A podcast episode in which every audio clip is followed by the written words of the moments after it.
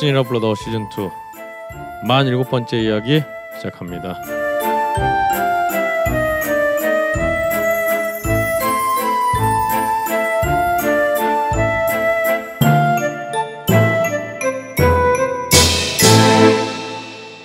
전 세계에 계신 걸신아 여러분 안녕하십니까? 걸신이라 불러더 시즌 2 47화 마지막 방송으로 다시 돌아왔습니다. 어, 저는 편집과 진행을 맡은 어, 박근홍이고요. 제 오른쪽에는 오늘도 바쁜 일정을 소화하시고 어, 허겁지겁 들어오셔서 어, 지금 정리하시고 이제 자리에 앉으신 걸신 강화 선생님 함께 하겠습니다. 안녕하십니까.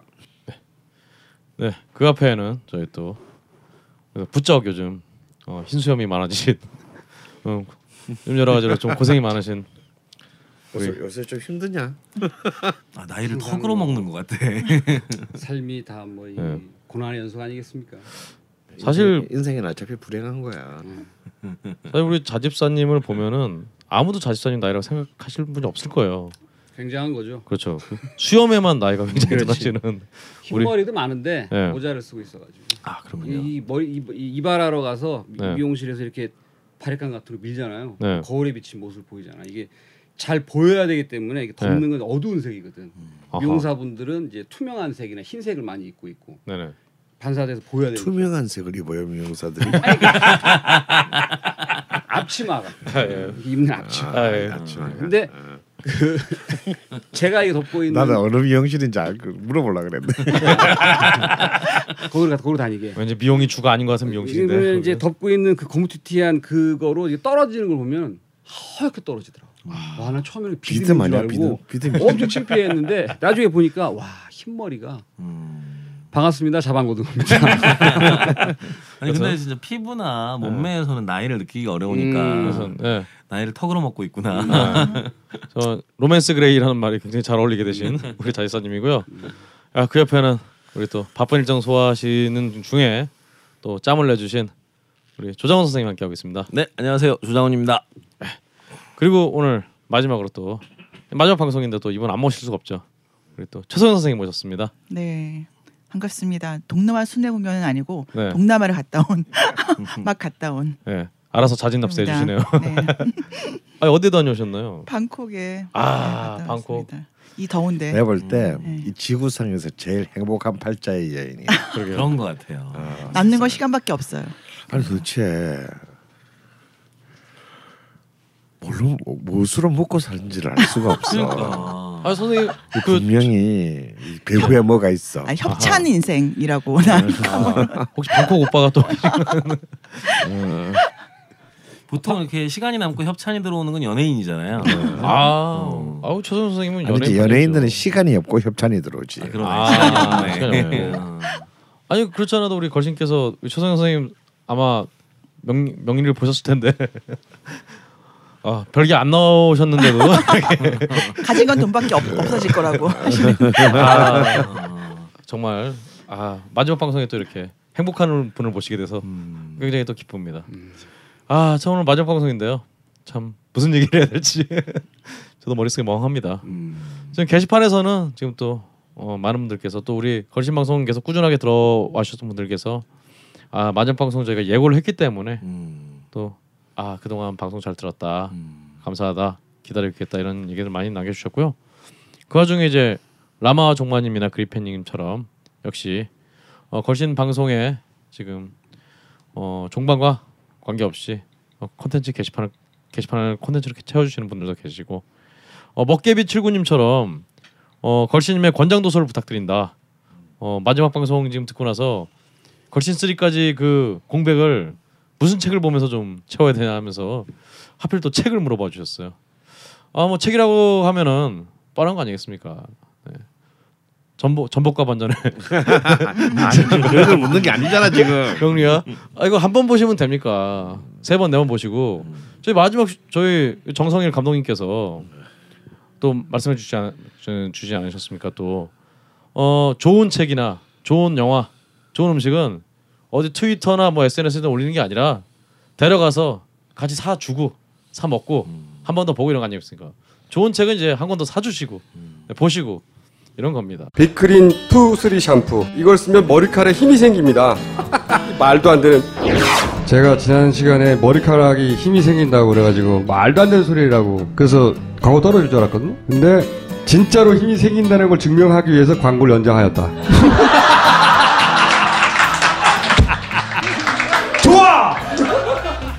그럼에도 많은 분들이 구매해 주셨습니다.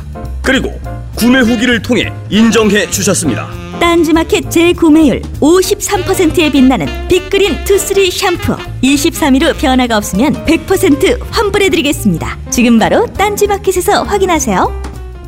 시즌 2의 마지막을 빛내줄 조장훈의 음식의 순간 시간입니다. 아 오늘 또 조장훈 선생님 몸도 안 좋으신데 아 참 두 시간 동안 집밥도 해 드시고 정말 온몸이 녹초가 되신 가운데 여러분께 좀 마지막 투혼을 불살라서 음. 아, 또 음식의 순간 진행하러 또 나오셨습니다. 뭐 무대에서 뭐 노래하다 죽는다 이런 얘기가 많은데 축구 네. 선수는 뭐 경기장에서 죽겠다. 오늘 이게 녹음하다 죽어 그냥 여기서. 아 참. 아 녹음하다 죽으면 안 되고요. 그럴 수 돌아가시면 안 있다면 되고. 네. 영광이야. 영광이죠. 음. 또 그러기에는 또 결혼도 해야 되잖아. 음. 또 이상한 얘기 한다 또. 알겠습니다. 이게 사랑방 같은 분위기가 좋은데. 아 그래요? 어. 알겠습니다. 아 그럼 하여튼 선생님 오늘 정말 마지막인데 네. 마지막으로 어떤 걸 또 특별히 준비하셨나요? 어, 지난번에 제가 그 어, 말씀을 어, 드렸던 예고해 드렸던 예기치 네네. 않게 어, 삼각지 아 삼각지. 삼각지 지역의 어, 음식의 간 음, 아. 시간을 갖고 음, 마무리를 할까 합니다. 아 어, 역시 돌아간 삼각지. 네. 네. 음, 삼각지 주변이 요새 뜨더라고. 아 떠요 요즘 또. 음. 그렇죠. 이제 최근에 이제 용산 미군 기지 또 철수 네. 문제와 또 관련해서 이제 그 지역에 어, 새로운 부동산 붐들이 또 네. 일고 있기 때문에 네, 삼각지 지역이 새롭게 또 조명받고 있는 것 같긴 해요. 이제 원래 원래도 그 동네가 참 내리면 그 지하철에서 4호선에서 내리면 그렇죠. 올라왔을 때 되게 썰렁한 곳이잖아요. 그렇죠. 아무래도 뭐 사실은 예전에는 이제 뭐 전쟁 기념관 있고 음. 그냥 어디 이태원 쪽으로 들어가는 길이나 좀 있고 그렇죠. 원래 뭐 사실 명화원이 그중에 굉장히 유명했습니다만 음. 이제 명언의 어떤 영광과 어떤 명성은 음. 다옛 얘기가 옛 이야기가 됐고 네. 그래서 이제 뭐 그 외에는 이제 뭐 딱히 좀 애매했던 장소였는데 네. 그렇지 않아도 오늘 제가 한참 이번에 그 새누리당에서 더민 더민주당으로 옮긴 이 진영 의원 음, 음. 그 양반에 대한 뉴스를 이렇게 그 양반의 지역구죠, 거기가? 어, 팟캐스트로 듣고 있는데 어. 들으면서 삼각 지역 9번 출구를 나가니까 9번 출구 나가고 있는데 바로 딱 그 진영 의원 사무실이 딱 눈앞에 딱 어, 보이더라고요. 맞습니다. 어, 그 하여튼 뭐 그 외에는 딱히 음. 존재감이 없던 지역이긴 한데 네. 어 근데 이런 곳에 맛집이 이 동네는 사실 우리가 다룬 집들도 굉장히 많이 있죠. 아 그렇죠. 네, 굉장히 많이 있는데 이 동네 음식점이 많아지게 된 가장 큰 이유는 네. 어, 바로 옆에 국방부와 아. 합동참모본부가 음. 있습니다. 아하. 그래서 전쟁 박물관 맞은편에 있는 바로 그 지역에 네. 많은 관료들이 또 식사를 해결해야 하기 때문에 근데 이 지역의 음식점들이 예전부터 발전할 수밖에 없었던 아 거죠. 원래 정통 전통의 맛집이었군요. 네. 맛집 지역이었군요. 어 그리고 이제 또 한 가지는 지금은 뭐 거의 없어졌습니다만 그 삼각지에서 숙대 입구 쪽으로 네.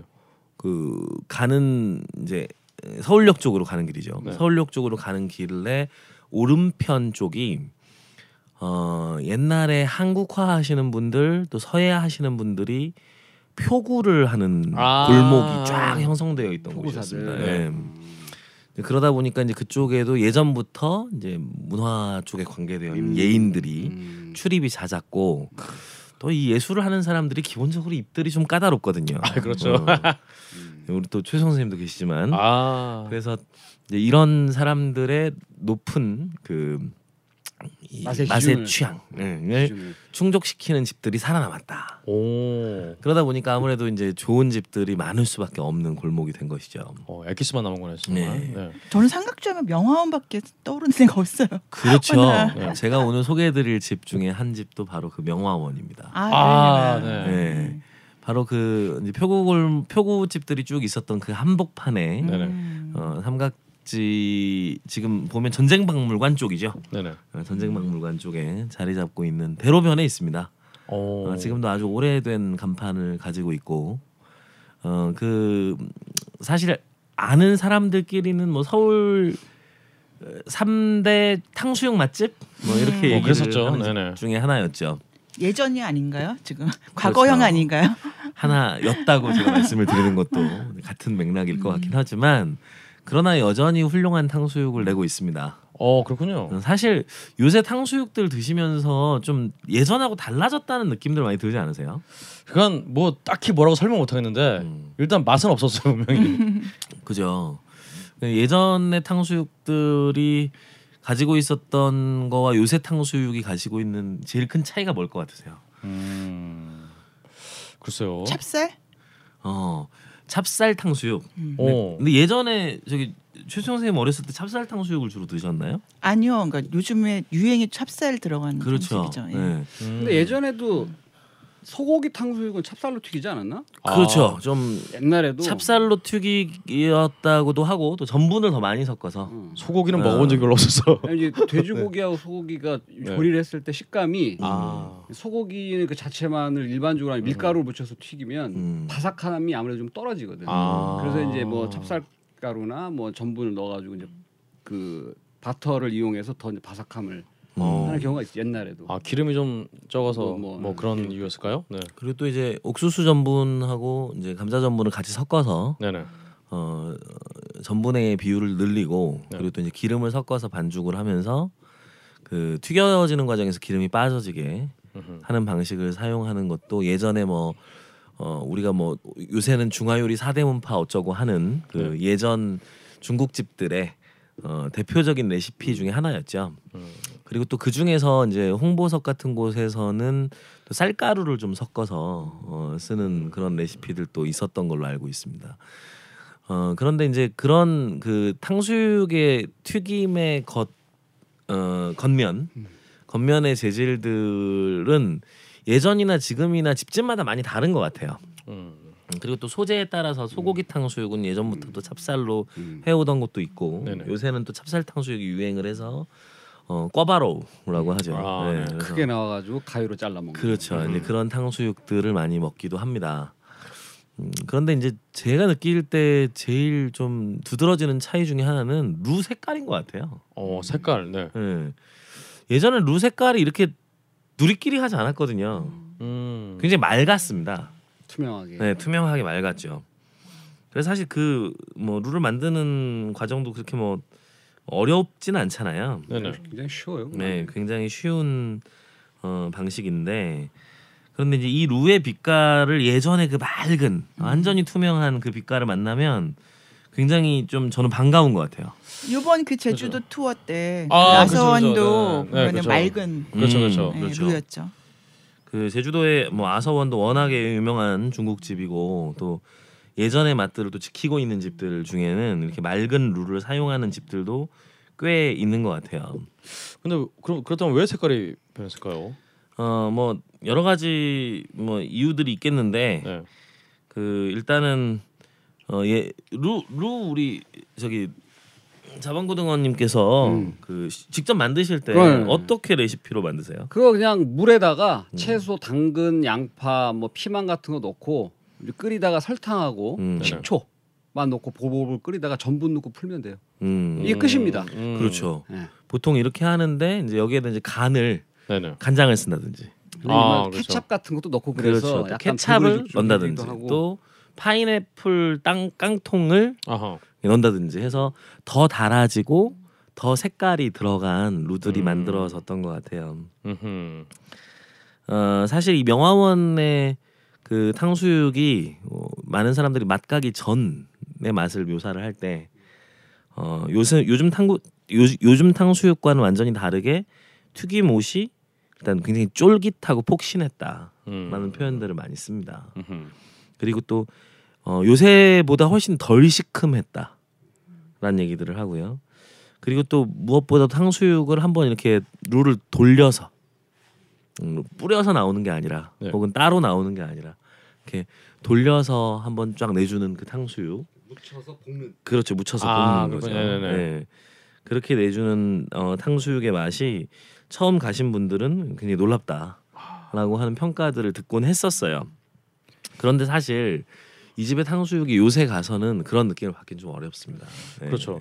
사실은 뭐 정말 아니 뭐 각종 블로그들이나 이런 데서 하도 욕을 많이 해갖고 네 맞습니다. 진짜 그래서 명언은 탕수육 이제 뭘 못 먹는 게 됐구나라고 생각하고 있었는데 그리고 이제 메뉴들도 많이 바뀌어서 또 네. 예전에 이 집 또 굉장히 중요했던 건 만두 중에서도 이제 왕만두 팔았거든요. 네네 아 네, 근데 이 왕만두도 더 이상 메뉴에 없고 만두 만들기 참 귀찮죠. 예. 그리고 네. 이제 루의 색깔도 어, 까매졌어요.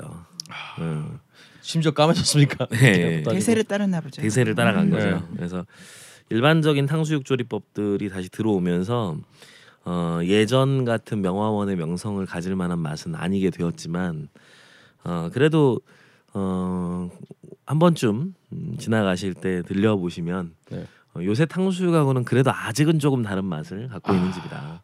사실은 아까 우리 조장 선생님 간판 얘기하셨는데 제가 요즘 삼각지를 많이 지나다니는데 음. 간판도 이제 좀 바뀌어갖고 어. 예전처럼 이제 멀리서 봐도 딱 그 명언을 알 수 있었잖아요. 네. 요즘에 근데 뭔가 새로 바뀌었는데 어. 그 이름이 잘 안 보이게 해놨어요. 그러네요. 그래서- 지금 사진을 보니까 네. 예전에 명화원 글씨가 이렇게 크게 그러니까 보이던 그 간판이 없어지고 요새 뭐 도시 정비 차원에서 간판 네. 규격 통일해서 된거 그렇죠. 아닌가? 네, 그렇게 아. 되면서 아마 디자인 이런 판이 생긴 것 같네요.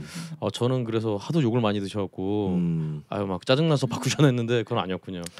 네, 그래서 어, 과거에 그 명 정말 영화를 누렸던 아, 그렇죠. 어, 중국집이 또 어떻게 맛이 변해가는가. 또 나이든 노포에 가서 그 맛의 변화를 느끼는 것도 사실 재미있는 기억 중에 하나인 것 같아요. 그래서 한번 좀 둘러보시는 건 나쁘지 않겠다 그렇죠. 싶습니다.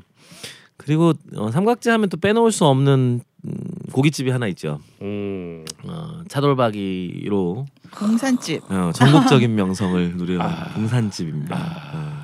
이제 뭐 체인점도 생기고 뭐. 네, 지금 어, 직영점이라고 하더라고요. 네. 어, 직영점이라고 하는데 삼성동에 네.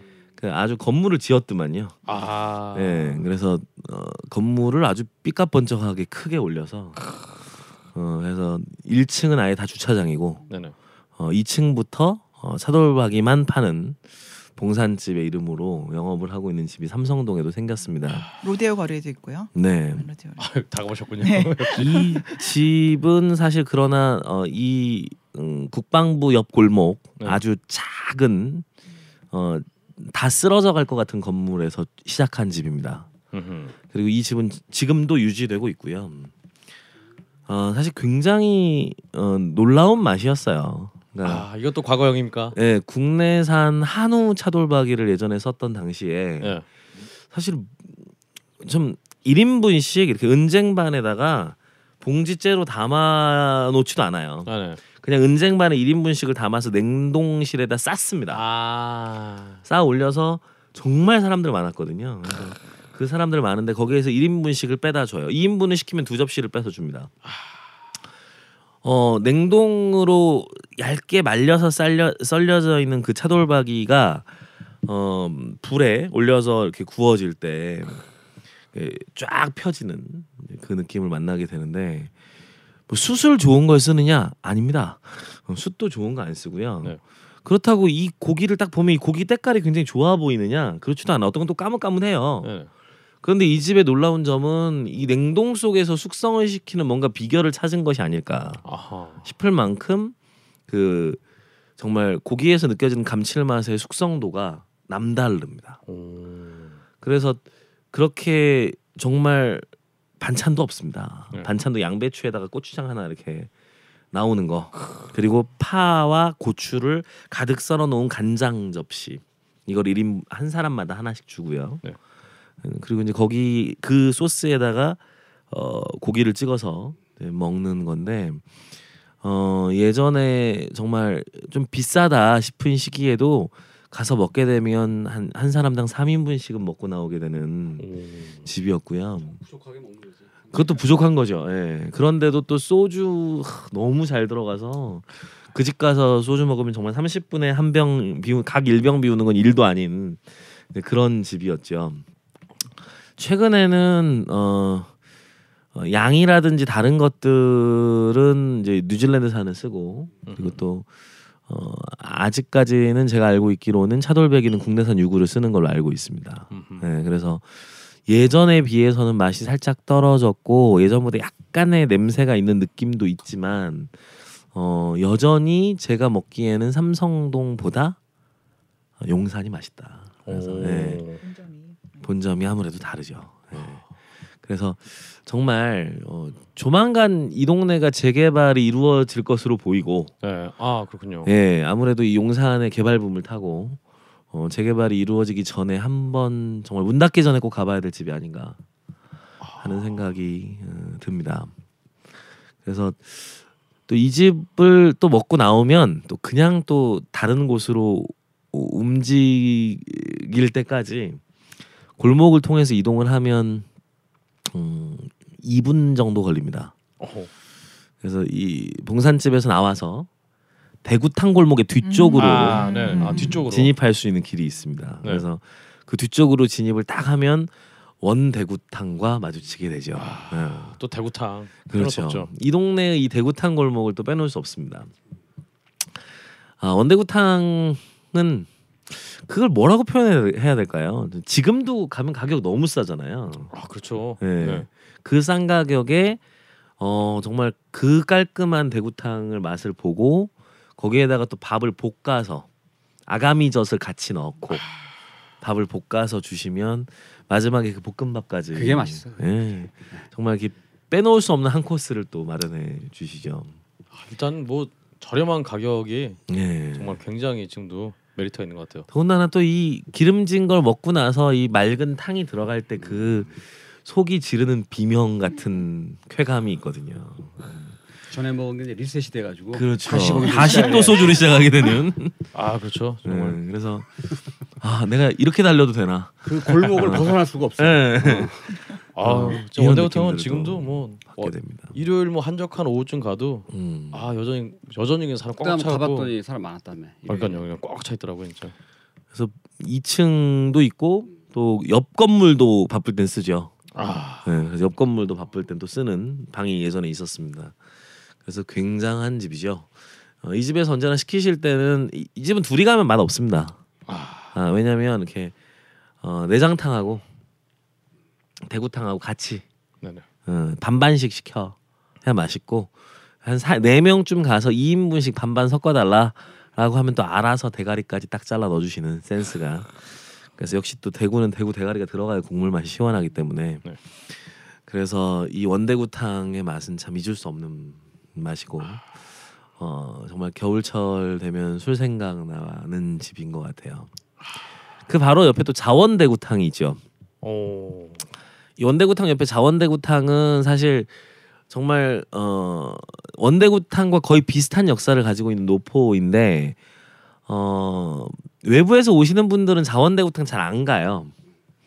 왜냐면 일단 어, 앞에 너무 좀 꼬질꼬질하고 그리고 냄새도 좀 많이 납니다. 겉에서부터. 오, 어 그런데 사실 이 집에 저녁 무렵에 가서 이렇게 쭉 지켜보시면 잠깐 지켜보시면 이 집에 계신 분들은 다 동네 할아버지입니다. 오, 어 동네 이 동네에서 음, 잔뼈가 굵으신 할아버지들은 이 자원다구 대구탕의 내장탕이 가지고 있는 네. 정말 그 진득한 맛이 진짜 대구탕 맛이라고 생각하세요. 그래서 이제 이 집은 약간 냄새 나는 거 괜찮다. 나는 좀 터프하고 좀 향토적이고 어, 이런 음식들이 훨씬 땡기고 좋다. 어, 이러신 분들은 자원대구탕의 내장탕을 한번 도전해 보시기를 어, 권해드립니다. 오. 특히 대구간의 진한 맛을 육수 전체에서 느낄 수 있는 집이어서요. 네. 저는 아마 이 집의 육수에 대구 간을 갈아 쓰는 게 아닌가 음. 그런 생각까지 했던 적이 있습니다. 오 그리고 그 동네면 참 뭐 전직 장성들이신지 하여튼 그런 맛도 찾아오시네요. 좀 텁텁하죠. 네, 좀 텁텁한데 소주 먹기에는 괜찮아요. 사실 음. 원대구탕은 좀 맑은 편이잖아요. 음흠. 맑고 깨끗한 국물이라면 이쪽은 이렇게 정말 걸쭉하게 소주 안주로 네. 어, 먹기에는 빈속에 먹기에도 부담이 없는 그 내장이 녹은 맛이 있는 대구탕이나 동태탕 같은 게 또 그거가 주는 굉장히 그 고소한 그 감칠맛이 있어요. 이게 저는 개인적으로 맑은 것도 좋지만 네. 내장에 녹아 있는 맛이 있는 것이 훨씬 저는 음. 개인적으로 좋습니다. 어, 저도 동의합니다. 아 좋습니다. 아, 그러나 이 대구탕 골목은 여기서 끝나지 않습니다. 오. 이 대구탕 골목을 저희가 이제 뒤로부터 들어갔어요. 네. 다른 때는 삼각지 역 쪽에서 들어오는데 지금 봉산집에서 이렇게 가다 보니까 어, 원대구탕 쪽 골목으로 먼저 뒤쪽으로 들어가서 다시 이제 빠져나오고 있는 건데 네네. 어, 빠져나와서 이 삼각지 여기 바로 보이는 이쪽 말고 왼쪽을 보시면 주차장이 있죠. 주차장들이 있고 왼쪽에 식당 골목이 쫙 있는데 그 왼편에 새창 대구탕 음. 이라는 집이 있습니다. 이 집은 사실 원래 삼각지에 있던 집이 아닙니다. 오 그럼 어디에 어디에서? 원래 부산에 있는 집입니다. 오. 예, 부산에 본점이 있고 이 새창 대구탕에 새창 대구 요리라고 아마 쓰여져 있던 걸로 제가 기억하는데 네네. 어, 이 집의 어, 지점은 논현동에도 있고 음흠. 또 삼성동에도 있는 걸로 알고 있습니다. 음. 근데 이 집이 삼각지 대구탕 골목의 명성을 우리는 깰 수 있다라는 오. 자신감을 가지고 지난 2, 30년쯤 전에 네. 이곳에 입점을 해서 어, 여전히도 강력한 팬층을 형성하고 있는 집입니다. 오. 이 집은 어, 정말 대구탕보다도 네. 더 유명한 메뉴가 있습니다. 오. 대구 수육인데요. 아 대구 수육. 네. 네. 이 집은 이제 대구 살과 고니. 네. 대구 고니 진짜 풍성하잖아요. 대구 고니와 함께 아가미. 아가미. 어, 아가미를 다 떼가지고 수육으로 어, 한 접시가 나오는 집입니다. 오. 제 기억으로 하면 3만 원 정도 하는데 네네. 이 아가미를 드시나요? 어 먹죠. 어 아가미가 사실 이렇게 이 식감 때문에 굉장히 좀 다- 딱딱하고 단단한 식감이 느껴져서 싫어하시는 보기에도 분들도 뭐 있어요. 보기에도 뭐 그 좋은 뭐 그렇죠, 비주얼은 그렇죠. 아닌데 네. 어 먹죠. 근데 이거를 잘 쪄놓으면 이게 오도독 오도독 하면서 어 굉장한 또 맛이 나와요. 여기서. 어, 이거 또 아는 사람만 아는 맛이네요. 네. 그래서 이 대구 수육을 시켜놓고 그 소주를 드시고 계신 분들이 쫙 있습니다. 그래서 고니, 아가미와 미나리가 위에 쫙 덮여 있는 어, 그 비주얼 속에서 어, 소주를 드시고 계신 할아버지들을 어, 또 만날 수 있습니다. 그래서 음, 원 이 집은 어, 부산에 있는 새창 대구 요리 집과 네. 그리고 각 지점들의 맛이 거의 차이가 없다고를 어, 평이 나 있는 집입니다. 네네. 그래서 어, 삼각지에 가셔서 이 대구탕 골목에서 아 오늘은 좀 얼큰한 거 좀 별론데 어, 이럴 때 있잖아요. 네네. 어, 이럴 때면 새창 집에 가셔서 어, 대구 수육 하나 시키시고 대구 지리 하나 시키셔서 깔끔하게 소주 어, 소주 몇 번을 먹은 거야 지금? 몇 병씩 해보시는 것도 굉장히 좋은 그렇죠. 시간이 되실 것 같습니다. 근데 아 참 재밌는 게 아무리 또 아까 군장성 얘기도 하셨지만 이게 왜 하필 삼각지 이렇게 또 이렇게 대구탕에 내노라는 강자들이 다 모였는지 저도 사실 그 역사와 이유에 네. 대해서 이렇게 파본 적은 없어서 네네. 그걸 정확히는 알지 못하겠는데 어, 이 대구탕 골목이 나름 이 명성을 얻다 보니까 네. 또 이렇게 도장 깨기 하겠다고 또 부산에서 올라오고 네. 또제 갑자기 떠오른 생각은 대구가 이게 전통적으로 이 경상도에서 많이 드시지 않습니까?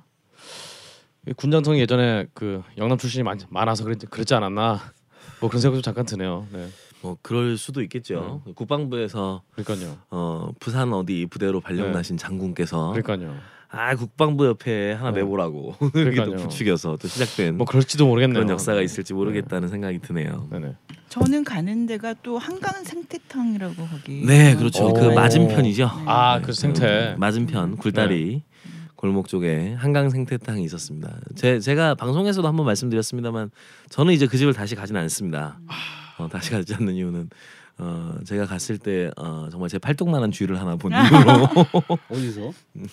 한강 생태탕에서 홀에서 막 돌아다녀? 아 그때 그랬죠. 그때는 이제 굉장히 어, 허름한 분위기였고 음. 어, 지금 좀 인테리어가 바뀌었다고 네. 예, 들었는데요. 지금은 아마 그러지 않을 겁니다.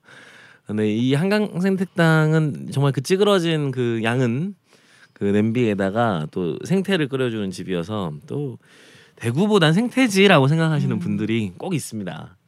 그래서 이 한강 생태탕 뭐 제 기억에 의존하지 마시고 이제 또 어, 시대에 맞춰서 또 다 깨끗하게 하고 계실 테니까 리모델링한. 음, 리모델링한 음. 세스코를 설치했다고 하더라고. 어, 어서 쥐도 잡아주나요? 다 잡아줘. 아, 음. 맞습니다. 근데 쥐가 진짜 해로운 거죠. 음, 뭐 좋진 않겠죠. 그래서 네. 어쨌거나 이제 그 집의 한강생태탕은 너무나 위대한 명성을 갖고 있던 집이죠. 어 근데 이제 이 집에는 호불호가 좀 있습니다. 그래서 막상 데려가면 뭐 이게 뭐 그렇게 유명해라고 얘기하시는 분들도 꽤 있어요. 하지만 정말 이렇게 좀 좀 더 원대구탕의 맑고 시원한 국물보다 좀 더 얼큰하고 어, 좀 더 이렇게 토속적인 맛을 느끼고 싶으시다면 한강생태탕을 또 추천드립니다. 맑죠. 한강생태탕도 맑은 맛이 있어요. 음, 하지만 조금 더 많은 고춧가루의 양과 그리고 그 양은 냄비에서 끓고 있는 비주얼이 주는 또 소주 맛이 있어 보입니다. 제가 또 한 집을 또 빼놓을 수 없는 집이 있죠. 아, 바로 이 대구탕 골목 앞에 있는 네. 어, 평양집입니다.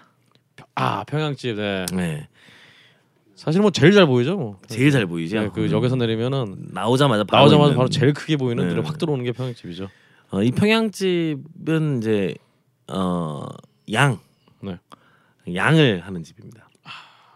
그래서 이 집에 굉장히 독특한 메뉴 양 구이도 있고 또 양곱창 시킬 그렇죠. 수 있는데 양밥이 있습니다. 양밥. 아 양밥. 음. 아, 그래서 양 넣어가지고 빨갛게 어, 볶아서 나오는 양밥이 있는데 또 이 양밥도 한번 드셔보실 만 합니다. 어 그러나 어, 이집 역시 또 호불호가 갈려요. 어, 어, 요새는 양을 또 설의 양곱창 이후에 또 냄새를 싹 빼고 하는 집들이 또 굉장히 많잖아요. 뭐 오발탄부터 시작해서 뭐 온갖 많은 그렇죠. 그, 좀 비싼 양집들도 있고 그렇죠. 또 너무 뭐, 비싸요. 그렇죠. 뭐 그래서 네. 양밥을 먹는 거야. 어. 그걸 배를 좀 쳐야 되기 때문에 그리고 또 우리가 을지로에 또 그 위대한 집들이 있죠. 그 김 어, 양미옥. 그, 그렇죠. 양미옥을 비롯해서 그 김대중 대통령이 그렇죠. 어, 정말 많이 단골집. 즐겨 가셨던 이런 집들이 있는데 이 평양집의 양 맛은 조금 더 서민적입니다. 어, 조금 더 서민적이고 그뭐 테이블의 세팅도 그렇게 양을 비싼 음식으로 취급하지 않는 분위기가 있어요. 음. 음. 가격은 또 만만치 않습니다만 어 그래도 어 주머니 사정이 그 넉넉치 않을 때양 어, 조금은 돈 들여서 먹을 만하다 싶으실 때는 한 번쯤 가보실 만 하고요. 어 대구탕을 맑은 걸 먹어서 조금 이렇게 소주 맛 쫙 올라오려면 약간 냄새도 좀 있고 뭐 이런 거 먹고 싶다 할 때가 있죠. 기름기가 좀 필요하죠. 네, 그럴 때는 또 평양집에 가서 또 2차를 즐겨 보시는 것도 좋은 음, 집이 될 것 같습니다. 음. 그래서 이 삼각지 일대의 정말 풍요로운 맛집들은 사실 어 뭐 찾아보면 더 있을 거예요. 왜냐하면 그 골목골목마다 식당들이 굉장히 많고. 또 그 지역에서 또 그 점심 때마다 아주 싼 값에 좋은 백반들을 내는 음. 집들이 굉장히 많기 때문에 어 그냥 지나다가 오늘 점심 때 돼가는데 점심 어디서 먹지 싶으실 때 아, 한 번쯤 어, 들어가셔서 어, 그 동네에서 어떤 집이든 한번 들어가셔서 어, 이 거리의 맛을 또 즐겨 보시면 좋을 것 같고 또 아까도 말씀드렸다시피 이 오래된 노포들이 이제 조만간 사라질지도 모르는 어, 또 그 지역에 어, 부동산 붐이 일고 있다는 점을 꼭 기억하시고 사라지기 전에 충분히들 즐겨 보시면 좋겠다는 생각입니다. 그 삼각지 얘기를 하니까 생각나는데 몇 달 전에 저희가 삼각지를 저도 자주 갔었었는데 장훈이 얘기한 쪽 말고 삼각지역 그래서 왼쪽으로 보면 지금 주상복합들이 아 막 그렇죠. 들어섰는데 네. 그 가운데 이렇게 정말로 삼각형 형태로 아직도 옛날 건물들이 남아, 남아 있는 그 곳이 있어요. 아하. 음. 거기에 청년 장사꾼이라는 사람들이 애들이 젊은 사람들이 그 이제 옛그옛 도시지 그 건물들 정말 옛날 건물들만 남아 다 단층이고 거기에 청년 장사꾼이라는 그 젊은 친구들이 식당을 일곱 개를 동시에 오픈했어. 오. 한 3년 정도 됐죠. 여기가. 그래서 오. 걔네가 네. 그 목적은 그거였어. 그 일대가 아직 개발이 안 됐고 그러니까 월세가 싸. 아하. 그래서 거기에 에, 삼겹살집, 치킨집 뭐 이렇게 그러니까 그 골목으로 들어서면 음. 일 1차, 2차, 3차가 다 해결되게. 거리가 생긴 거죠. 네, 그 청년 장사꾼 애들이 마치 그 경리단길에 그 장진우가 만든 것처럼 아. 걔네가 그런 목적을 가지고 네. 거기를 이제 항아리 상권을 만들어 보겠다라고 해서 들어왔어 지금. 근데 걔네가 EBS인가에서 또 걔들을 또 한번 뭐 다뤄줬더만. 네네. 근데 저는 이제 그 뭐 개인적으로 이제 그쪽 상권을 좀 보려고 갔었었는데 걔네들이 음. 쫙 해놓고 음. 처음에는 정말 사람 없었는데 여기 누가 올까? 근데 이제 그 주상복합이 들어서면서 그 이제 살고 있는 주민들이 지금 너무 좋아하더라고. 어, 우리 동네 이런 게 있어서 좋다. 음. 어, 치킨도 맛있고 막 젊은 친구들인데 얘네가 이제 약간 일본식의 그 도제 스타일로 해서 아 네. 직원들이 일을 하고 잘 하고 능력 있고 관심 이 있고 성실하다 그러면 얘네가. 이제 가게 하나 내주는 이렇게 음. 아. 이런 형태로 걔네들이 굉장히 그 취지가 좋더라고. 음. 그래서 그런 그 거리도 있으니까 뭐 지금 장훈 얘기한 것 같은 그 전통의 강호 드리는 식당도 뭐 좋지만 음. 이쪽 젊은 친구들이 지금 노력하고 있는 곳도 이제 가보면 좋을 것 같고 음. 거기에서 조금 더 골목 두 골목 정도 뒤로 빠지면 뭐 술 얘기를 했으니까 음. 네.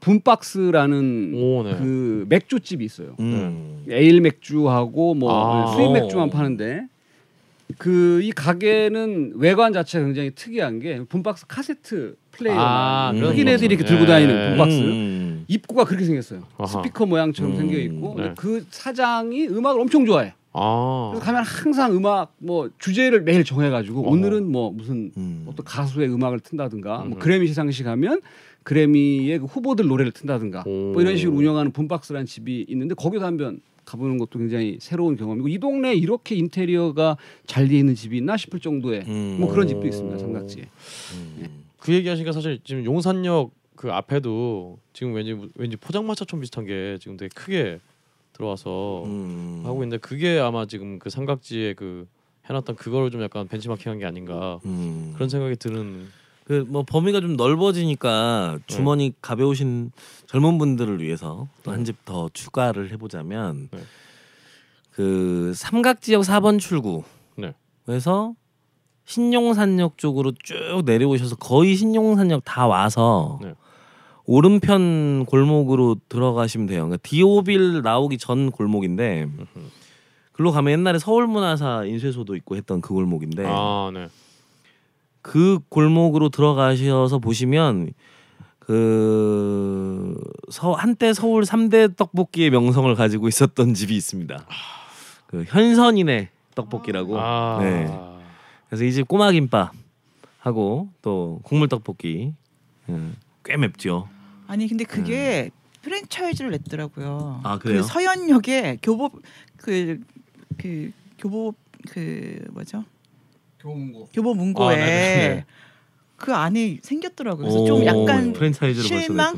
서현 교문고 그 지하에 지하는 아니고요. 음. 이제 뭐 거기 마마스 뭐 이렇게 해가지고 같이 그 서, 아무래도 분당이니까 그 빌딩 안에 푸드 코트가 짜- 그러니까 음. 그 식당들이 이렇게 막 있어요. 음. 구매사고사 같은 형태 예, 근데 현선이를 보고 좀 약간 그, 그러네. 음, 또 아, 또 아쉽더라고요. 내셨구나. 예. 하지만 이제 거기 본점이 바로 용산에 음. 어, 있고요. 이 용선 용산의 현선이네 떡볶이는 떡볶이 좋아하시는 분들은 꼭 한 번쯤 가시 가보실 만한 곳인 것 같아요. 유명하죠. 그렇죠. 음. 그 국물 떡볶이로 유명한 집들이 좀 있죠. 그러니까 저기 일단 몇 군데가 있는데 그 서울 시내 전체에서 네. 좀 말씀을 드리자면 한 은평구에 네. 그 가련 할머니네 가련시장 할머니 떡볶이인가요? 아 네, 네. 가련시장 할머니네 떡볶이가 있습니다. 그 할머니가 뭐 않으시 그 아닌가 아닌가 그거 아닌가 어 잘 모르겠는데요. 어. 어, 그 집이 한때 유명했고 그리고 이제 또 한 군데가 송파에 아, 송파 네, 송파의 골목 떡볶이라고 오. 그- 거기 아마 장지동 쪽이죠. 음 어, 그렇군요 그 거기 그쪽으로 가시면 그 스포츠웨어들 이렇게 상설 할인 매장 같은 골목이 있어요. 음. 그 골목에 어, 그 안쪽 한 한 블럭만 안쪽으로 들어가시면 그 골목 떡볶이라고 있는데 어 이 집은 그 떡볶이 국물에다가 무말랭이를 넣어서 그 국물 떡볶이인데 먹다 보면 해장되는 느낌이. 음. 오. 그래서 실제로 떡볶이를 해장하러 넥타이 메고 이렇게 직장인들이 해장하러 많이 와서 먹어요. 어 그래서 어 그 집 국물 떡볶이 괜찮죠. 또 또 한 집이 이제 그 장안동. 네, 장안동의 이름이 국물 떡볶이예요. 네. 네, 이 집은 사장님께서 어 굉장히 어 깨시민이신 것 같아요. 아, 어, 네. 그래서 뭐 뭐랄까요 이렇게 좀 안 좋은 일 있으면 음, 오늘은 이러이러해서 문 닫습니다. 하고 문, 문 자주 닫으시는 어, 집인데 아. 어 그런데 이제 그 집은 국물 떡볶이 한번 드셔보시면 참 양심적인 떡볶이를 만든다라는 느낌을 또 받으실 수 있습니다. 이제 이런 집들과 함께 또 한때 어깨를 나란히 했던 또 현선이네 떡볶이 용산에 있으니까 네. 한번 챙겨서 드셔보시는 것도 좋을 것 같습니다. 주인장의 딸내미 이름이 보네요. 아. 그렇죠. 옛날에 뭐 아람 슈퍼 하면 주인장 딸내미 이름이 아람이고 그랬잖아요. 아, 그렇죠. 그렇지 않을까 싶네요. 참 그 떡볶이 집을 넘어서 이제 굴다리 건너서 용산 전자상가 쪽으로 가면은 야, 그쪽은 이제 굉장히 쇠락을 했는데 음. 뭐 새로 좀 건물을 짓고 있던데 참 또 삼각지 쪽은 이렇게 또 부동산 뭐 등등해서 이렇게 뭔가 발전하고 있다니 좀 더 격세지감을 느끼게 됩니다. 제가 볼 때는 거기 재개발이 곧 이루어질 것 같아. 음, 사실 이런 게 참 무서워요. 그러니까 사실 종로에 핀막골 없어질 때 그렇죠. 음, 그때 다들 참 얼마나 그 아쉬워들 했고 또 많은 집들이 또 그때 맛을 이제 더 이상 볼 수 없게 돼 버렸잖아요. 그렇죠. 참새골 같은 집부터 음, 그런 게 좀 많이 아쉽습니다만 어, 그곳에 있는 노포들을 좀 보호하는 방식들을 찾으면서 개발이 이루어졌으면 좋겠다는 생각을 해봅니다. 그럴 리가 없죠. 네. 음. 오늘 정말 아, 마지막 시간에 오늘 또 떡볶이 집으로 또 삼각지를 벗어나서 또 보너스로 이제 또 전국에 아 전국이래 서울 전 서울 각 지역에 국물 떡볶이까지 소개해 주신 우리 조정 선생님 감사드립니다. 네, 감사합니다.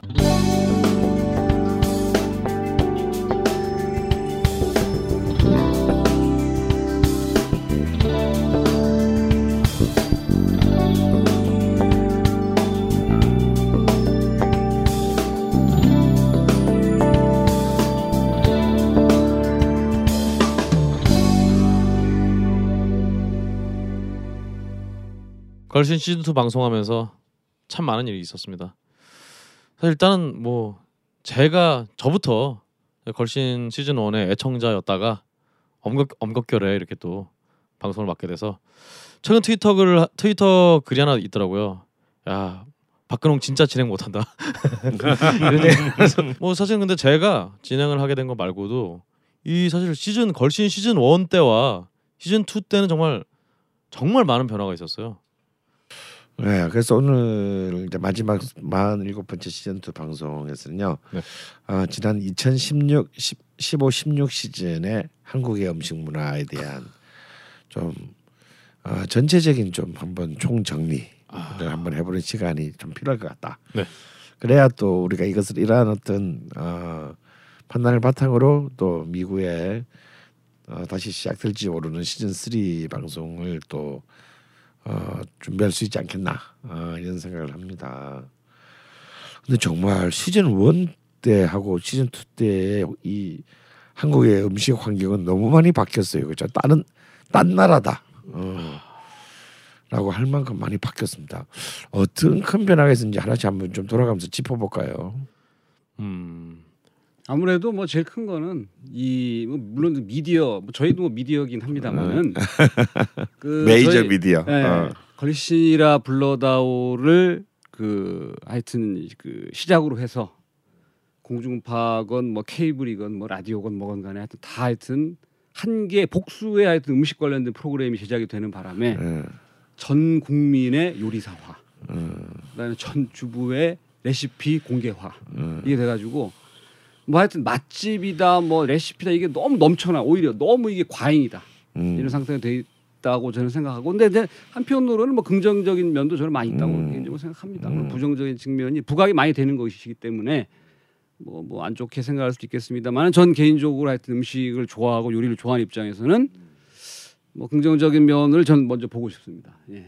그러면 거기서 일단 뭐 제일 가면 결정적인 것은 이제 미디어 상황에 아 급격한 변화입니다. 근데 왜 2014년 시즌 할도 거의 볼 수 없었던 2015년에 이런 폭발적인 이런 막 먹방 쿡방 대세 시대가 하필 이때 열렸을까요?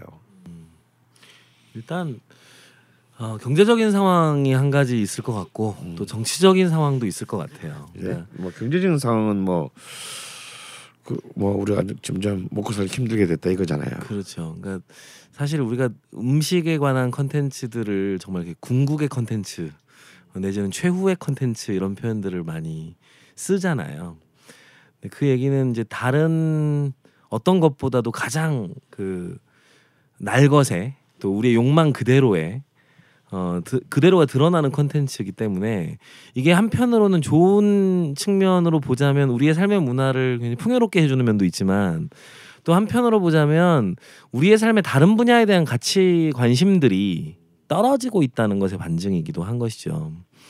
그러니까 경제적으로 정치와. 그렇죠. 어. 경제적으로 살기 너무 어렵고 그리고 또 정치는 개판이고 사람들이 어디에 자기 관심을 두고 자기 가 세상에 대해서 희망을 가질 수 있는 어떤 것들이 없을 때 사실 현실의 음식과 같이 바로 즉각적이고 또 직물적인 욕망들에 음. 더 대중들이 많이 심취하게 되는 면이 있지 않는가. 근데 그게 사실은 현실의 음식이 아니라는 것이 문제인 거죠. 그렇죠. 사실은 화면 속에 있는 음식은 그 TV를 보는 사람은 먹을 수 없습니다. 음. 그러니까 예를 들어서 요리사들끼리 나와서 경쟁을 부리는 냉장고를 땡땡해 음. 같은 프로그램이 있다 이거야. 우리 못 먹어봐요. 그런 음식을 파는 데도 없어. 그리고 그냥 그 냉장고의 주인이 막 먹고 감탄하고 하는 것을 우리는 사실 대리로 경험하는 거죠. 음. 간접적으로. 대리 만족이죠. 어, 근데 사실 우리 뱃속에 들어온 건 아무것도 없다고. 그리고 우리는 라면을 끓여 먹거나, 음, 뭐. 어, 뭐 시켜 먹거나, 라면 끓여 먹으면서 한밤중에 어, 어, 남들이 어, 셰프가 자기 냉장고를 가지고 음. 엄청난 요리를 15분 만에 해내는 것을 보면서 어, 라면을 먹으며 배를 채우는 진풍경들이 펼쳐지는. 예, 그래서 사실은 어 이건 결코 그 음식 문화의 풍요하고는 사실 거리가 멀다. 어라고 생각을 하는데 그 그래서 나는 이러한 어떤 그 어, 먹방과 국방의 이런 너무 과도한 그 과잉 공급이 마치 실제 섹스는 안 하고 야동만 보는 어, 그런 현상이랑 별로 다를 바가 없다. 지난 시간에 또 정성일 어, 선생님께서도 말씀하셨던 것처럼 정말 음. 포르노그래피, 어, 스토리 없는 섹스를 어, 보는 것 같다. 그러니까 리얼이 아니라 어, 뭔가 가, 그 리, 벌추얼 음, 하는 그런 세계에서 그렇죠. 가상 세계에서 음. 그렇죠. 그리고 또 이제 근데 이제 또 여기에 이제 그 미디어가 만들어낸 이제 영웅이 탄생합니다. 이제 미디어는 언제나 영웅을 그 기대하죠. 어, 송중기처럼. 어, 어, 이제 새로운 이제 영웅이 탄생했잖아요. 어쨌거나. 뭐 오늘 보니까 박근혜 대통령이 뭐 보라고 어 뭐 태양의 후예가 뭐 저거 저쩌고 뭐 훈장 줄 기 세던데. 음. 어. 아 보기 싫어졌어요. 그래서 나는 나는 그 기사를 딱 보면서 대통령이 밤에 뭐 하는지 이제 알 것 같아요. 아, 아, 물론 뭐 우리 대통령께서는 워낙 드라마를 사랑하십니다. 어 그건 뭐 그건, 비, 그건 비난할 게 안 되지 않고 드라마 산업의 미래를 위해서 아니, 정말 궁금했거든요. 저는 대... 분명히 그 시청률 체크기가 청와대 TV에도 소상기에 아 들어있다. 달려 있을 것 같아. 가중치가 50%. 어 가중치 그러게, 50%. 아 그러네요. 가중치가 따로 있고. 음. 어 근데 어 사실 그 송중 송중기는 그래도 이렇게 그 또 중국에서도 터지고 또 한류 붐에 또 재점화 이런 얘기가 이- 얘기되고 있습니다. 지금 뭐 태양의 후예가 그냥 될 때마다 실시간으로 매번 그 본방에 한 인터넷 방송에 1억 이상이 동시 시청한다라는 별그대를 넘어섰다는 예, 평가가 무시무시한 어, 이제 그런 그리고 송중기가 음. 또 굉장히 그 명문 고등학교를 졸업했습니다. 음. 남대전 고등학교라고. 어, 그리고 대학도 시험 쳐서 들어갔죠. 그렇죠. 어, 성균관대. 그, 어, 제가 이제 남대전 고등학교를 졸업했는데. 제가 어, 제가 그 성균대에서 제가 애들을 가르치고 있습니다. 아, 아, 근데 송중기를 본 적은 없어. 다음 화에 태양의 후예 다음 시즌 3에는 태양의 후예 김원석 작가 한번 게스트로 불러서 얘기 한번 해볼까요? 아 갑자기 숙연해지네요. 근데 어, 그 송중기보다도 국내에서 더 파괴력 있는 영웅이 먹방에서 탄생을 했죠. 아, 이제 바로 백종원입니다. 음, 근데 이제 그 자집사가 말한 것처럼 백종원이라는 한 명의 이제 슈퍼히어로가 어 작년 시즌에 걸쳐서 이렇게 그 몰고 온 파장이 굉장히 이제 컸는데 그 중에서 아무래도 제일 그 두드러진 것은 이제 남자들을 부엌으로 어 이끌었다라는 점이 이제 굉장히 긍정적으로 흔히들 얘기하고 있는 것 같습니다. 근데 지금도 남자들이 부엌에 들어 이제 들어가고 있을까요? 들어가고 있습니다. 있습니까? 저 어. 아까 뭐 선생님 오시기 전에 얘기했었는데 저 와이프가 인스타그램을 시작했습니다. 음. 근데 거기에다가 이제 뭐 요리 이런 거 올리면서 해시태그 붙이고 어요남이라고 그래서 이게 뭐냐 그랬더니 어차피 요리는 남편이 그래가지고 어. 네, 내가 요리한 거 올리니까. 근데 저는 이그 지금 저희가 이야기한 것 중에 저 개인자, 개인적으로 그 이유를 어떻게 보냐면 이제 그 방송국들이 이제 제작 환경이 녹록하지 않은데 그 제가 아는 뭐 후배를 통해서 들었는데 우리나라 예능 이제 프로그램들이 이렇게 이제 이 흐름이 있지 않습니까? 근데 이 소위 말하는 버라이어티 그 뭐라 하냐 그 저 1박 2일과 같은 그 무슨 버라이어티라 가지고 그걸 그 리얼 버라이어티. 어, 리얼 버라이어티가 한참 대세였습니다. 어 한 순간 그러니까 지금 우리 요리 먹, 먹방 쿡방 전에 보면 모든 채널이 리얼 버라이어티라는 이름으로 다 뭐 연예인 다섯 여섯 명을 뭐 시골에 보내가지고 뭐 이게 엄청 많았어요. 그렇죠. 뭐 정글에도 보내고 예, 뭐 한계형이 떨어졌어. 예, 온갖 데다 보냈어요. 예. 그래서 그 다음으로 이제 생각한 것이 아무래도 이제 뭐 우리가 여러 번 이야기했습니다만 이제 제작비가 적게 들고 예, 뭐 그런 차원에서 사실 올리브 TV라는 채널에서는 케이블 방송이 이제 시작되면서부터 사실 주야장천 그냥 그 요리 관련된 프로그램을 만들었었어요. 예, 자체 제작 프로그램이 비는 시간에는 해외 이제 관련 프로그램을 자막을 넣어서도 계속 돌렸었었는데 그 뭐 참 언급하기는 뭐저 탐탁치 않습니다만은 이 TVN에서 예산 출신의 이 백종원 씨가 나옴으로써 이제 증폭된 것은 뭐 부정할 수 없습니다만은 우리가 다 알다시피 예전에도 음식 요리 프로그램들이 채널마다 다 있었습니다. 제가 어머니하고 같이 항상 같이 봤던 오늘의 요리 아 그렇죠. 이종임 씨가 나왔던. 네. 근데 그분은 백종원 씨처럼 한 번도 그 이슈가 되지 못했어요. 그렇죠. 오히려 이분을 이슈화 시켰던 사람은 코미디언 김영곤 씨였다고. 오호. 너무 비싸요 이거 하면서 오호. 그, 그 알아요 그거? 아 기억 저는 전혀 기억이 안 나네요. 그런 코너가 있었다고. 네. 그거 흉내내면서 맞아요, 그때 맞아요. 이제 기억나요. 김영곤 때문에 이게 뭐야? 아 이종임이라는 사람을 흉내내는 거였다. 예. 보니까 MBC에서 아침 9시 20분부터 9시 40분까지 20분간 하는 오늘의 요리를 진행했던 이종임 씨.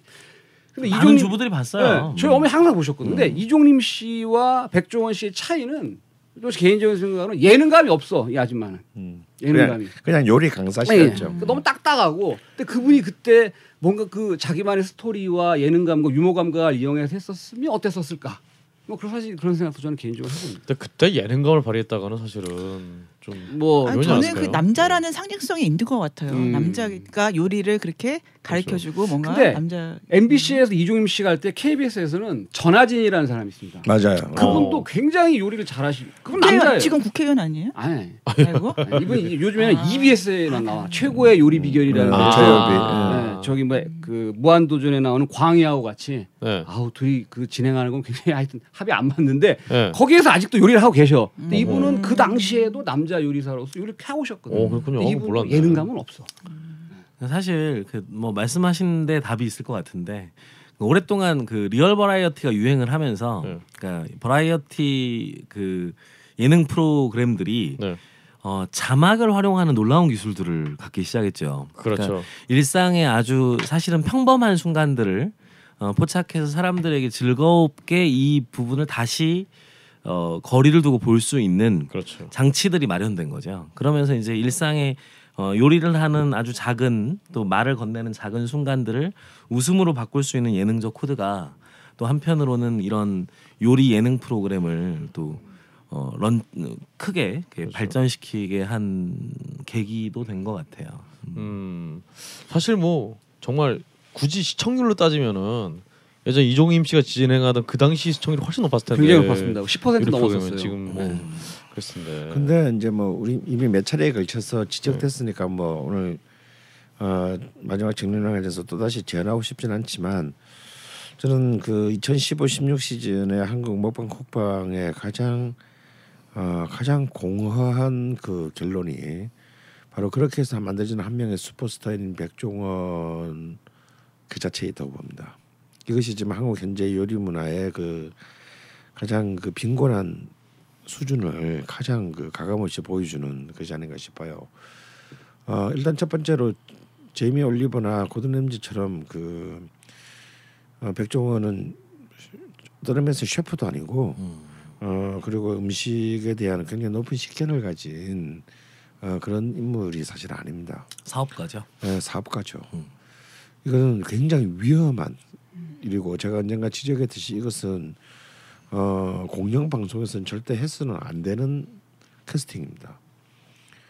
어, 우리가 어떤 특정한 트렌드를 만들기 위해서 어떤 브랜드를 가지고 현 현실 시장에 있는 있는 그 특수한 어떤 이해 당사자를 그 브라운관으로 끌어들이지는 않죠. 어 실제로 그 백종원 효과로 인해서 이른바 그 사업가 백종원 씨가 진행하는 이른바 그 프랜차이즈 사업들이 굉장한 사실상 정체 내지는 퇴보 상태, 답보 상태에 있던 어 그 프랜차이즈 사업들이 엄청난 신장을 이 불경기 속에서 신장을 거듭했고 뭐 우리 알다시피 뭐 다방, 맥주 뭐 네. 이래까지 거의 문어발식 확장을 1년 만에 이뤄냈어요. 이거는 참 이 OECD 12, 13위 국가에서는 볼 수 없는 어 굉장히 천박한 독점성입니다. 그리고 이제 그 또그 백종 그래 그 100번 양보를 해서 대한민국의 그 남성 우월주의에 물들인 남자들이 부엌으로 들어가게 한 것이 또 사실은 그 내용을 들여다보면 과연 그것이 어 그런적으로 어 긍정적인 방향인가라는 제목에 대해서도 또 사실은 의문이 있습니다. 어 사실 이제 그 이른바 백종원의 별명처럼 사실 그가 이렇게 남자들과 대한민국의 유표한 맛이라고 하는 것은 어, 사실은 결코 건장에 특히 집밥이라는 개념에 있어서는 결코 권장돼서는 안 되는 맛이거든요. 어? 예, 설탕 소비랑 이제 결국 이제 단맛과 음, 이런 단맛으로 이렇게 요약되는 어떤 이런 그 어, 맛으로 과연 집밥의 문화가 만들어진다 한 만들어진다면 그냥 그 저기 패스트푸드를 집 배달 시켜서 먹는 거랑 다를 바가 뭐가 있냐.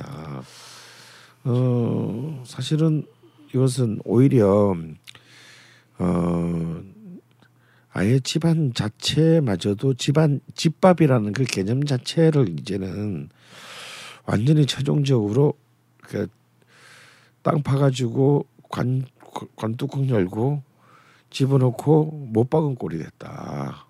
음. 어, 백종원이 하여튼 그 공전의 히트를 치면서 본인의 그 존재감을 드러냈던 게 이제 만능 간장 뭐 이런 거잖아요. 과연 지금 그 만능 간장을 집에서 계속 만들고 있는 사람이 몇 명이나 될 것이냐? 음. 난 없다고 봅니다. 그거.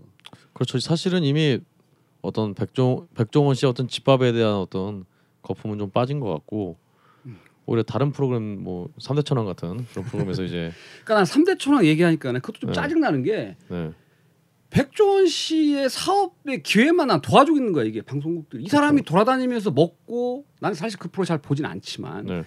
뭐 칼국수 집에 가서 칼국수를 먹고 할 때 이 사람의 표정을 보면 물론 나만의 생각이겠지만 네. 음 요거 재료가 요거 요거니까 나중에 내 요거 칼국수 프랜차이즈 해야겠군. 이, 이게 자기의 사업의 그렇죠. 그 미래를 준비하는 모습이 보인다고 나는 그게.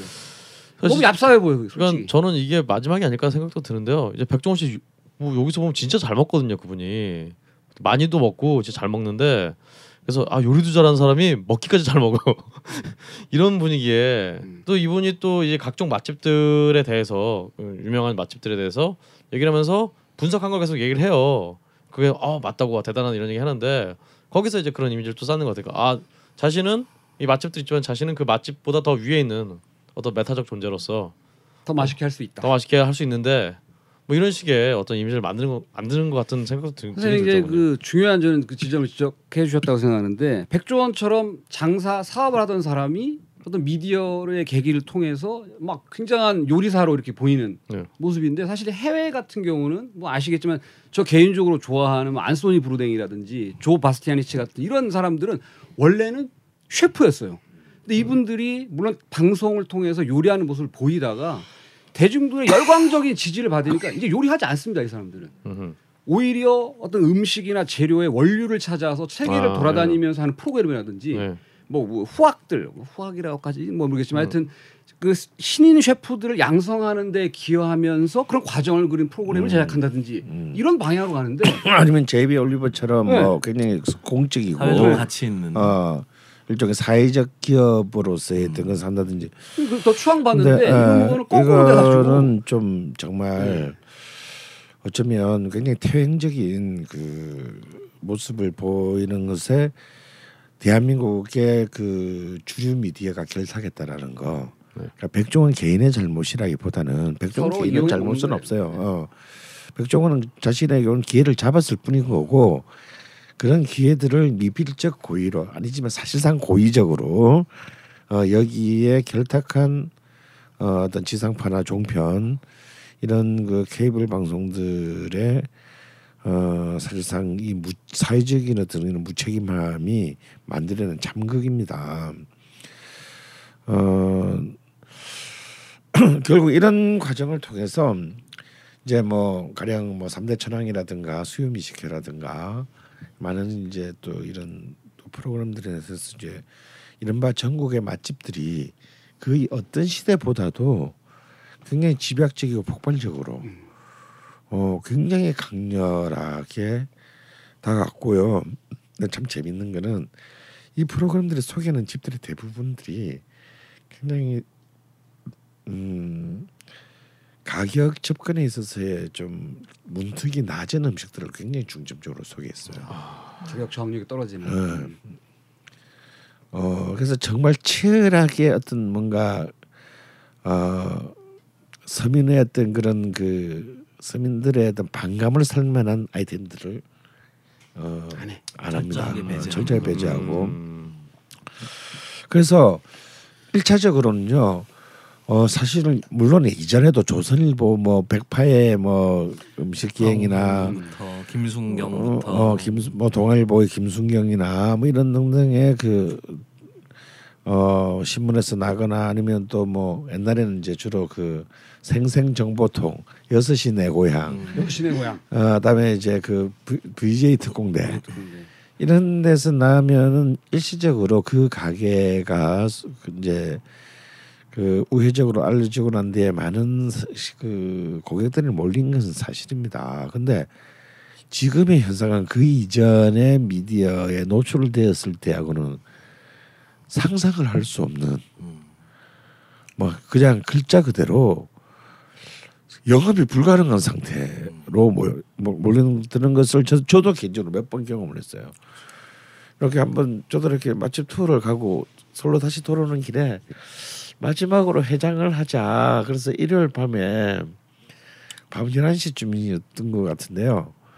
그래서 오는 길에 수원의 유치회관에 그냥 갔다가 저는 그 집에를 굉장히 많이 간 편인데 일요일 밤 11시에 그 넓은 식당에 줄이 한 우리 앞에 한 50명 정도 한 30분 기다린 거 같아요. 어, 서 있는 거예요. 나는 맨 처음에 이게 뭔지를 몰랐어요. 이게 혹시 전쟁 난 거 아니에요? 전쟁 우리가 잠시 남쪽에 갔던 사이에 이 전쟁이라서 애들이 이렇게 그 음식을 확보하려고 여기 근데 이제 바로 그 전날에 3대 천왕이 나왔던 거죠.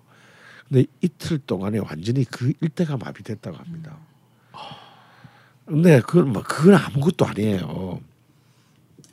익산에 이제 그 황금 비빔밥. 어, 황릉시장 안에 있는 시장 비빔밥 그래서 역시 3대 천왕이 소개됐을 때 저는 또 그걸 모르고 제가 해필은 그때 익산 무슨 교육청에 그 강, 초청 강연을 갔다가 시간이 한 두 시간 애매하게 남아서 오래간만에 비빔밥이나 하나 먹고 강의하러 가야 되겠다고 갔다가 정말 줄이 한300그 그 그 면 소재지에 줄이 한 300m 좀서 있는 거예요. 저는 이거- 이거- 이것도 뭔 일이지? 근데 곧 우리 그그 익산에서 고등학교를 나온 우리 저기 아, 조장훈 선수는 잘 알겠지만 그 시장에 시장 비빔밥집 그 그, 집뿐만 그 아니라 원조가 아닙니다. 아니죠. 원조도 아니고. 진미회관이라고 원조가 따로 있고. 예, 그 앞에 진미회관 있고 또 옆에 또 옆으로 이제 조금 더 위로 올라가면 한일회관 한일회관도 있고요. 근데 그런 집들은 근데 하늘회관을 조금- 갔더니 아무도 줄은 고사하고 어뭐뭐 뭐 텅텅 비어 있어요. 음. 그래서 뭐 하늘회관에서 먹고 저는 이제 강의를 하러 갔는데 이건 또 뭐야 했더니 이것도 또한 이제 나왔던 거죠. 이런 이런 아주 깡촌에 있는 단위까지의 어이 그 사람들에게 굉장히 자극적인 미디어 파워를 했는데 저는 이거에 물론 이제 그 어, 식당 입장에서는 좋은 일이죠. 마케팅도 돈도 많이 벌, 버는데 결코 사실 장기적으로 보면 이 식당 영업에 도움이 안 됩니다. 맞습니다. 맞아요. 그러니까 결국 물- 뭐물 들어올 때 노젓는다고 음. 손님 많아지니까 그거 어떻게 받아서 돈 벌어보겠다고 식사 식당을 확장하거나 음, 하는 순간 이 미디어 효과가 상실될 때그 음. 이후에 사실 수익 분기점 아래로 매출이 떨어져 버릴 가능성도 있는 거고요. 음. 그뿐만 아니라 이렇게 확장을 하는 과정에서 음식의 quality control을 네. 못 하게 될 예, 경우 그런 가슴 아픈 경우를 우리는 그동안 너무 많이 예, 봐왔고요. 투명이 돼 버리는 거죠. 예. 음. 단골을 잃어버리게 그, 되잖아요. 그, 그렇죠. 네. 결정적으로는요. 어, 그 정말 그 집을 사랑했던 단골들이 있더랍니다. 그렇죠. 제가 네. 잘 아는 그 횟집을 하시는 음. 분인데 거기도 어 예약을 해야지만 갈 수 있는 뭐 횟집이에요. 그런데 음. 일주일에 한 번씩 오는데 방송에서 그 그거 찍자고 음. 그런데 절대로 안 하신다고 그러더라고요. 그러면 왜냐면 우리 손님들은 다 정말 아끼는 손님들이고 다 인류 손님들인데 음. 그래서 그걸 했을 때다 어디를 가겠냐 다 떠나간다 이거죠. 음. 근데 그 거품이 빠진 후에는 어떻게 하겠냐 이거죠. 어, 근데 그분이 제일 현명하신 분이에요. 그러니까요. 어. 근데 이제 이런 이- 실제로 어 저는 그 참상을 바로 이렇게 목격한 게 우리가 저번 우리 그 글신 투어 제주도를 갔지 않습니까? 네. 어 그래서 이제 그 서귀포에 그 제가 굉장히 좋아하던 이제 그 짬뽕 집이 있어서 당연히 그곳에 집어넣었죠. 물론 이제 또 역시 백종원의 그 삼대천에 넣은 줄 모르고 음. 근데 그게 할머 할아버지 한 분이 만드는 곳이에요. 그러니까 이 하루에 이분이 이분의 그 연세와 체력을 감안할 때 한정된 노동이 음, 정해져 감당- 있고 감당할 수 있는. 어, 감당할 수 네, 있는 게 네. 근데 첫날 정해져 우리가 좀 약간 어두워도 좀 어두워져서 좀 앞에 일정이 밀려가지고 어두워져서 도착을 했는데 첫날은 손님이 너무 많아서 그랬던 줄 모르고 재료가 다 떨어서 우리가 영어를 못 한다고 하더라고요. 그 늦은 시간도 아니었어요 그때가 그렇죠. 그래서 조금 어두 어두 좀 어두 컴컴했죠. 네, 어두. 한 일곱 시쯤 됐죠. 음. 뭐 그럴 수 있다 생각하고 다음 날은 저좀 일찍 점심 시간에 갔더니 누워 있어요? 링거 꽂고. 아니 뭐 완전 인산 돗대기 시장, 돗대기 시장. 돗대기 시장이 그런 따로 없고요. 근데 또 다른 곳을 찾아가기에는 두 번이나 왔는데 했더니 이제 그 우리가 줄을 쓰면서도 안 거예요. 아 TV에 나왔구나. 삼대 천왕에 나왔구나. 근데 또 제주도는 또 관광진이 그 쏠림 현상이 또 더 심할 수 있는 거죠. 근데 문제는 뭐냐? 너무 음식 맛이 짬뽕 맛이 형편 없었다라는 거예요. 다 불었어. 밥 불고 뭐 그러니까 면 면을 따로 이렇게 그러니까 혼자 하시던 음, 거를 손님 받으려고 분업을 하셨겠죠. 어, 그러니까 면 담아놓은 시간은 점점 길어질 것이고. 그래서 그 나중에는 그 할아버지께서 일일이 나와서 어, 사과를 했습니다. 이 밀려드는 손님 때문에 이걸 제대로 그러니까 사실 이제 그런 부분에 대한 아 이런 플랜 B가 전혀 없는 식당인 것이죠. 그래서 그런 걸 만들 수도 없는 식당이고 규모 자체가. 어 그랬을 때 어 사실은 손님들은 실망할 것이고 어 사실은 굉장히 그 명감이 너무 많이 갈리게 되는 아주 많은 부작용들을 낳았다라는 것입니다. 정상적인 뭐 시장에서의 경쟁과 어, 이걸 통해서 가치 있는 음식점들이 만들어지는 과정들이 깨어져 버린 거죠. 그러니까 미디어 권력이 사실 장기적으로 한국의 음식 문화의 관점에서 비추어 보면 정말 해서는 안 될 일을 했다는 생각이 듭니다. 그래서 사실 이게 그 방송이나 미디어의 특성 아니겠습니까? 사실 이게 어떤 음식 관련 분야뿐 아니라 어떤 다른 분야에서도 이런 식으로 뭐 예술 분야 됐든 음. 이런 식으로 굉장히 좀 뻥튀기가 되는 경우가 많은데 지난 2년간 왜 하필 정말 음식이었을까요? 저희가 걸신 시즌 1 시작할 때만 해도 제가 예전에 그 박주정 PD한테 얘기를 들었을 때만 해도 음식으로 무슨 팟캐스트를 만들어 음. 방송이 이게 이게 그게 돼?라고 생각을 했던 그렇죠. 게 얼마인데 이제 뭐 지금 저도 그 황교익 선생이랑 하고 있습니다만 네. 라디오에서 눈에 뵈지도 않는 네. 라디오에서 무슨 음식 방송을 해 하는 것이 벌써 지금 1년이 되었고 이번 이번 개편 때도 잘리지 않고 또 살아남았습니다. 근데 사실 우리 방송이 뜬 이유도 그 안에 있는 거지만 음, 그렇죠. 그 이건 어찌 보면 또 야설이죠 야설. 어. 네, 눈에 보이지 않지만 상상력을 통해서 욕망에 접근하는. 그렇죠. 영상과 네. 야설에 또 맛있죠. 네. 구조적으로는 참 유사하다는 생각이 드네요. 그러니까 이전까지는 금기 시대였던 어, 그런 이제 라디오 같은 청각 매체에서조차도 사실은 꼭뭐 맛살 전문적으로 다루는 라디오 프로그램은 거의 없습니다만 사실은 모든 프로그램의 코너나 꼭지 다음에 어떤 진행자들의 어, 진행 내용에 음식들의 들을 언급하고 하는 경우가 엄청난 속도로 증가했어요. 어, 그래서 좀 굉장히 좀 병리학적인 현상입니다.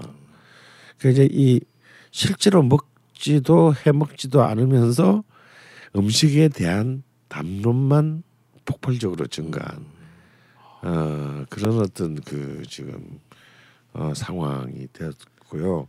이런 와중에 우리 이미 올해 작년 2015년 하반기에 많은 언론에서 지적됐습니다만 이제 많은 이제 자영업자들 어 이른바 음식 점 창업과 그 몰락에 대한 어 서울시 같은 경우는 뭐 음식점을 창업하는데 1년 안에 51.1%가 도산하는 이런 이제 그 그야말로 천국과 지옥의 극, 극한적인 그 양극화가 어, 이루어지고 있는 셈입니다. 저는 이제 오늘 어, 저 월요일이 쉬는 날이다 보니까 오늘도 두 시간 정도 시간을 내서 집밥을 해서 먹었습니다. 근데 이제 뭐 가자미 구이도 하고 그리고 메추리알 장조림도 하고 그래서 어 두부조림도 하고 그래서 나름 이렇게 괜찮은 밥을 일주일에 한 끼는 먹자. 근데 이제 그런 것들을 그때 그때 그 철을 생각하면서 자기의 삶의 문화들을 고민하면서 이렇게 만들어내는 삶의 문화로서가 아니라, 그러니까 어떤 유행으로서 또 어떤 상업적인 접근으로서 이것이 시작되었을 때 또 이게 이게 사라지고 나면 이 유행이 꺼지고 나면 우리의 삶이 더 정말 자본주의적인 그 이제 얼마 남지 않은 어, 그런 음식점들 중에서 우리의 선택지가 몇 개나 남게 될까 이런 생각들이 한편으로 들어요. 제가 예전에 방송에서도 한번 말씀드렸었지만 그 데몰리션 맨이라고 하는 실베스타 스텔론의 그 영화에서 보면 그 실베스타 스텔론이 30년 후에 깨어나잖아요. 30년 후에 미래에 깨어나서 그래서 어 시, 그 도시의 시장을 구해주고 나서 시장이 밥을 먹자고 제안을 하는데 어 그 미국의 유명한 타코 아 프레, 타코벨이라고 하는 프랜차이즈 식당이 있죠. 네네. 타코벨에서 만나자고 하는 거죠. 그러니까 이제 실베스타 스탤론은 어이가 없어서 산드라 블록에게 돌아오는 길에 그런데 아니 어떻게 시장이 나에게 타코벨에 가서 식사를 하자고 할 수가 있냐라고 하니까 타코 그 산드라 블록이 하는 얘기가 아 모르셨구나 세계화를 통해서 프랜차이즈 경쟁이 일어나서 타코벨을 제외한 모든 음식점들이 다 없어졌다. 그래서 음식점은 타코벨 하나뿐이다라는 얘기를 하는 장면이 나옵니다. 그래서 극단적이지만 한편으로는 이런 자본주의적인 그 문화의 획일화 내지는 어, 문화의 한 방향으로의 진화라고 하는 것이 참 위험하다는 생각을 안 할 수가 없는 것 같습니다.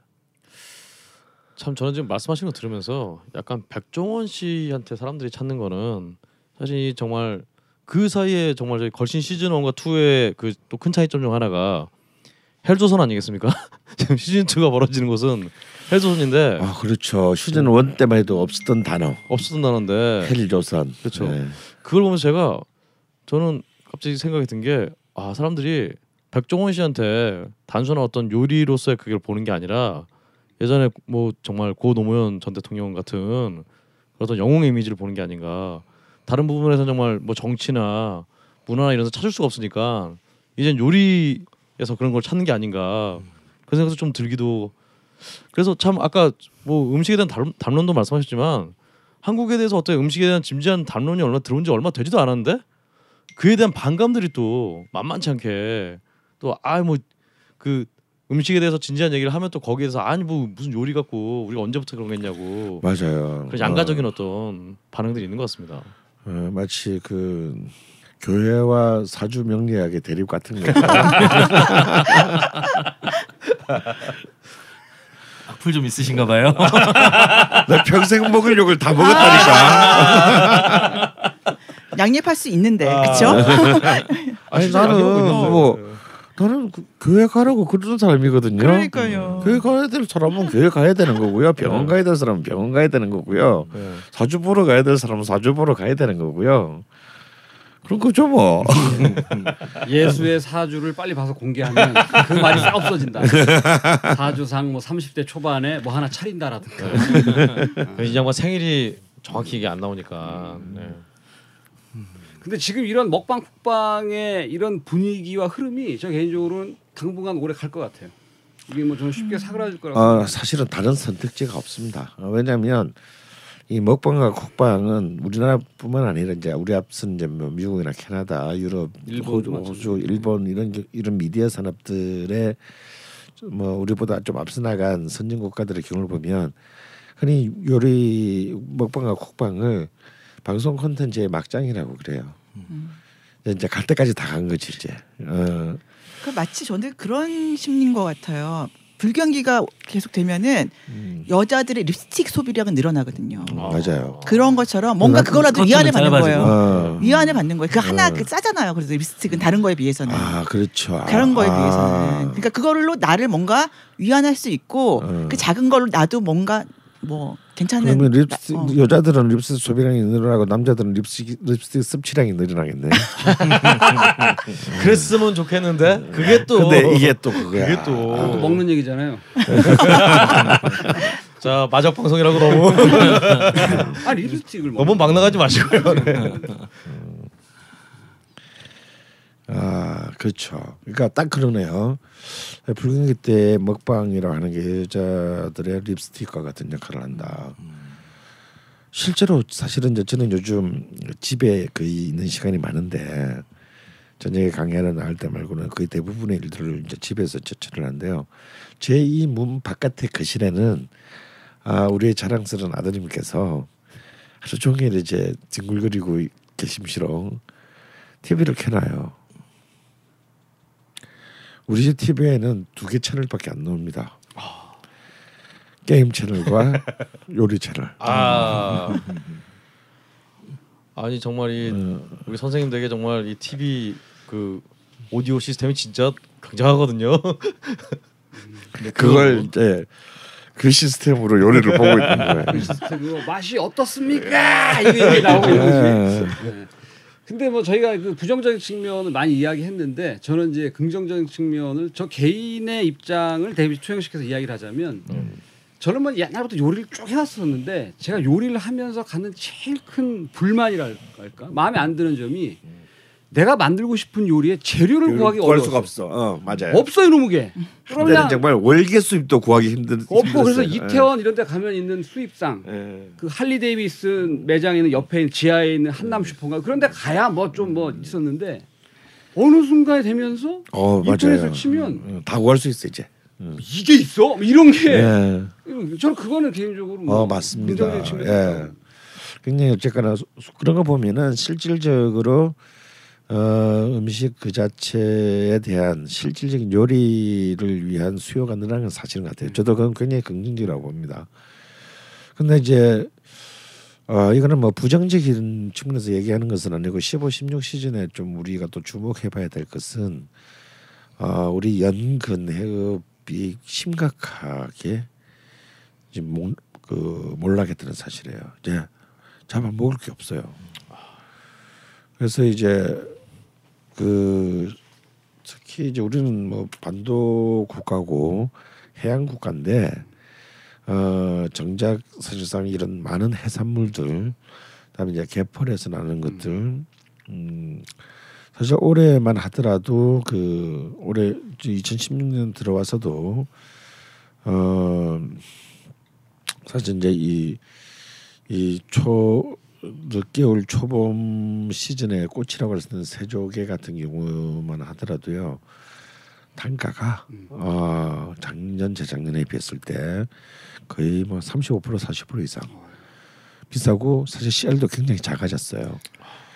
어 그리고 그 뭐 특히 이제 뭐 쭈꾸미나 산낙지 이런 이제 개펄들 같은 경우도 이제는 뭐 거의 이제 중국 수입산에 어, 의존하고 있습니다. 쭈꾸미가 지금 안 잡혀가지고 네. 매년 하는 쭈꾸미 축제가 지금 굉장히 뭐 불안하다 이런 얘기가 안 잡혀요 쭈꾸미도. 그래서 뭐 산지에 가야 그래서 제가 이번에 언론에서 남당항 을 들렸는데 산지에 가면 좀 이렇게 좀 여유 있게 구경을 할 수 있을 정도고요. 그래서 실질적으로 이제 우리 이런 부분에 대한 이제 수요는 증가하고 있는데 정작 이 땅에서 나는 재료들은 해외의 재료나 향신료는 수입이 굉장히 원활하지 않는데 제가 하고 싶은 게 그거였습니다. 어, 이 땅에서 나고 있는 재료는 이제 사라지고 있다. 어, 이게 이 속도가 너무 빨리 진행되고 있기 때문에 사실상 이런 부분들에 대해서 이제 굉장히 장기적인 그런 그 어, 그야말로 이제 그 양식 내지는 이제 그 축산 아, 그 생산 정책을 세워야 되는 것을 세워야 되는 것이 정부가 할 일인데 이런 부분에서는 이제 거의 이제 뭐, 뭐 그냥 펑펑 뚫리고 있는 거죠. 손 놓고 있는 겁니다. 예. 아니 뭐 실제로 그 이번에 보령시에서 그 세조개 어장을 복원하기 위해서 1억 5천만 원을 투입을 해서 어, 종묘를 어, 종묘 발생장을 원산도 해역 부근에 설치한다고 어, 3월 10일 날 어, 밝혔습니다. 어, 치어를 이제 풀어놓으려고. 그렇죠. 그러니까 음, 심각한가 봐요 진짜. 그렇죠. 남당리 쪽의 세조개들마저도 실제로 거의 잡히지 않고 있고 이게 어제 오늘 현상이 아니라 작년 같은 경우에는 이제 여수의 여자만 음. 쪽에서 이제 세조개가 또 많이 잡히잖아요. 네. 근데 작년에는 여수 여자만 쪽에서 세, 세조개가 품귀 현상이 음. 발생을 해서 실제로 어, 그 전해보다 한 두 배 정도의 가격을 받기도 음. 했습니다. 그래서 실제 그 많은 어획량들 자체가 줄어들고 있고 음. 네, 이런 것들을 인위적으로 노력을 한다고 하더라도 또 복원되는 게 또 한계가 있겠죠. 음. 뿐만 아니라 이제 그 어, 지구 온난화 현상으로 인해서 어종들의 변화도 나타나는 것 같아요. 그렇죠. 네, 그래서 이제 사실 어선들이 뭐 막무가내로 모든 물고기들을 뭐 잡는 건 아니잖아요. 특정한 물고기를 잡기 위해서 음. 이제 어, 그 어- 어군 탐지기도 사용하고 또 그물의 코의 크기도 조절을 하고 네. 또 이제 자기 나름대로의 그 어종을 잡기 위한 전략들을 갖고 가기 마련인데 이런 어 기존의 전략들로 어업을 해가지고는 실제로 수익이 날 만큼 잡을 수가 없는 상황이 되어버리는 거죠. 그러니까 점점 더 이제 기존의 전통적인 음식 문화들을 지켜낼 수 있는 어종의 종류도 달라지고 있다. 이런 것들이 참 많은 문제가 될 것 같아요. 근데 참 요즘 사람들은 거기에 대해서 정말 일말의 관심도 없을 텐데. 그리고 사실은 방송이 그런 것들을 조명해 주는 게 아니라 어떤 정말 제가 저도 사실 맨날 먹으면서 이걸 싸구려라고 폄하하긴 그렇습니다만 정말 굉장히 이런 게 오히려 더 중요한 음식과 관련된 중요한 이슈들이 많은데 그런 것들이 묻히고 정말 삼대 천왕에 나오는 식당들이나 조명이 돼서 이제 그쪽에 풍기 현상을 빚게 되는 아, 그런 상황이 앞으로도 좀 계속 되겠죠. 개인적으로 좀 앞으로 상당히 오랜 기간 동안 지속될 거라고 저는 생각해요. 음. 물론 이렇게 음식 문화의 담론이 뭐 대중적으로 상업성을 가지고 발전이 되더라도 그 밑에 충실하게 다양한 음식 문화에 대한 관심과 네. 진지한 고민들이 뒷받침된다면 뭐 장기적으로 좋은 음, 미래를 기대해 볼 수도 있을 겁니다. 근데 지금 우리나라 현상은 정- 전혀 그런 것 같지는 않아요. 음, 조금 더 음식 문화 자체에 대한 고민들, 그 생산지에 대한 진지한 고민들 이런 것들이 함께 생활 문화 속에서 만들어지는 그런 문화적 지평들이 좀 아쉽다는 생각이 듭니다. 예. 그래서 이제 그 또 우리가 짚어봐야 될 점은요. 역시 이제 음식 문화에 있어서는 굉장히 중요한 포스트들이 많죠. 일단 이제 우리 방금 지금 재료 얘기를 하고 있으니까 어, 재료를 생산하는 이제 뭐 어, 농업, 업, 뭐 축산업 이런 이제 이런 그 음식의 원천적인 어떤 그런 재료의 어떤 생산과 공급에 대한 문제가 있고요. 유통이라는 문제도 굉장히 중요합니다. 어 그리고 하지만 역시 이제 이런 음식 문화 전체에서 굉장히 중요한 어떤 상징적인 꽃과 같은 역할을 하는 것은 글자 그대로 음식을 만드는 사람. 어 그야말로 이제 그 요리사겠죠. 근데 이제 과연 이런 음식 문화에 대한 관심이 이런 대중적 관심이 폭발하고 있는데 어, 과연 이제 정말 이 음식 문화에 어쩌면 어, 뭐 가장 풍요롭게 만들 수 있는 가장 중요한 역할을 해야 되고 또 그런 어 그런 또 권리와 의무를 가진 그 정말 이 요리사 문화는 에 대한 어떤 우리의 그 인식이 바뀌었느냐 어, 그런 것 같지 않아요. 여전히 요리사는 굉장히 힘든 그 육체 노동의 직종에 너무 열악하죠. 예, 머물러 있고요. 어, 사실 21세기에도 하루 12시간 노동이 뭐 너무 어 그냥 관습적으로 당연시되는 종목은 몇 개 안 돼요. 어 그런 더 나아가서는 뭐 그래도 이전과 좀 다르다라고 하는 것이 젊은이들 중에서 이제 요리사 요리를 어느 정도 미학의 영역으로 생각하고 뭐 유학을 간다든가 또 굉장히 고급 요리 학교에 다닌다든가 하는 그런 지망하는 요리사를 지망하는 젊은이 늘, 늘고 있다는 것은 고무적인 일입니다만 그렇지만 이것도 보면은 어뭐 Italian Italian이나 French 그리고 일식 이런 정도에 한정돼 있어요. 그렇죠. 사실 가장 중요한 우리 이제 음식. 우리 음식 이제 그 아, 이른바 한식에 대한 그 이른바 프로페셔널한 어떤 그런 요리사의 양성 과정이나 이런 부분들은 어 여전히 뭐 맨전칠이나 지금이나 크게 음. 다를 바가 없다. 그냥 이명박 정부 때 그 영부인까지 나서서 뭐 한식의 세계화 떡볶이 연구소. 어 떡볶이 연구소 뭐 이제 이런 이제 그 포- 이런 참 웃을 수만도 울 수도 없는 어 정치적 퍼포먼스를 제한다면 어 이런 부분은 여전히 그 사각지대에 남아 있다라는 것이 이 지금 한국 이 막 범람하는 것 같은 한국 음식 문화의 사실상의 민낯이다. 어, 라고 저는 보고 싶습니다. 제가 그 레스토랑 걸 하면서 셰프들 이렇게 인터뷰하고 그러면은 다 그런 얘기를 하시더라고요. 그러니까 다 공부하고 끝나고 자기의 그 가게를 갖기까지 굉장히 오랜 시간이 걸리셨대요. 그럼 그 전에 뭐 하셨냐고 그러면은 다 뭐냐면 CJ나 뭐 그런 급식 업체나 뭐 그런 대기업 있잖아요.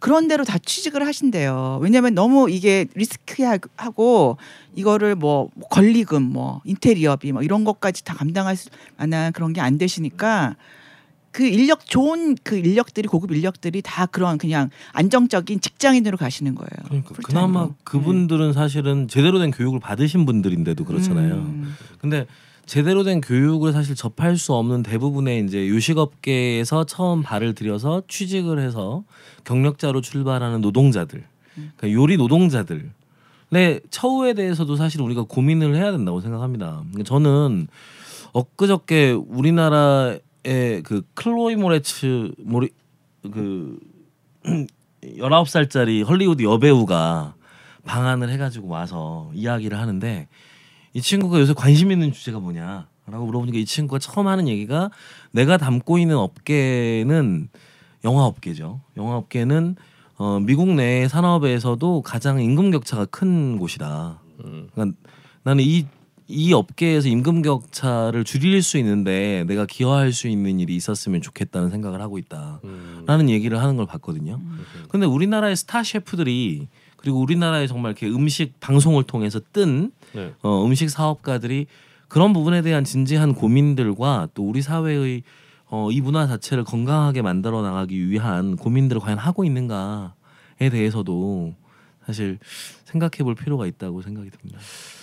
참, 그 지점은 뭐 꼭 요리가 아니더라도 정말 굉장히 신자유주의적 입장에서 내가 잘하니까 뜬 거지. 음. 라는 내가 잘하니까 내가 이렇게 잘 되는 거지. 이런 인식들이 음. 기본적으로 팽배해 있는 것 같아요. 그러니까 에드워드 건을 그렇게 꿈- 꿈꾼다고 하더라고요. 그 셰- 셰프들이 그런 스타 셰프의 그 사실 그런 정말 에드워드 네. 건은 좀 좀참 이게 좀저 슬픈 현실이네요. 그러니까 뭐 뭣도 모르고 그러니까 그게 얼마나 힘든 과정이고 여러 가지 네. 어 그런 것들이 맞물려서 한다는 생각은 안 하고 그냥 어떻게든 뜨고 싶은 거예요. 그렇게 수단과 방법을 가리지 않고 그러다 음. 보니까 한식을 안 합니다. 한식으로 유명해지기 위해서는 시간이 오래 걸려요. 그렇죠. 음. 한식을 배우려면. 근데 뭐 이태리나 이런 건 금방 금방 되거든. 기간도 짧고. 그래서 우리는 앞으로 어떻게 해야 됩니까 이제? 걸신으로서의 가져야 할 마음가짐은 어떻게 해야지? 우리가 어떻게 해야 될까요 이제? 잘하자. 네, 네요. 어, 사실 굉장히 어렵습니다. 이 문제는 뭐 지금까지 아주 주마 간산식으로만 슬쩍슬쩍 건드려봐도 한국 사회의 모든 구조적인 맥락과 다 있다 있는 문제들이거든요. 어 그래서 뭐 정말 요순이 살아 돌아온데도 임- 임기 내에는 해결할 수 없는 어, 그런 굉장히 큰 문제일 수 있습니다.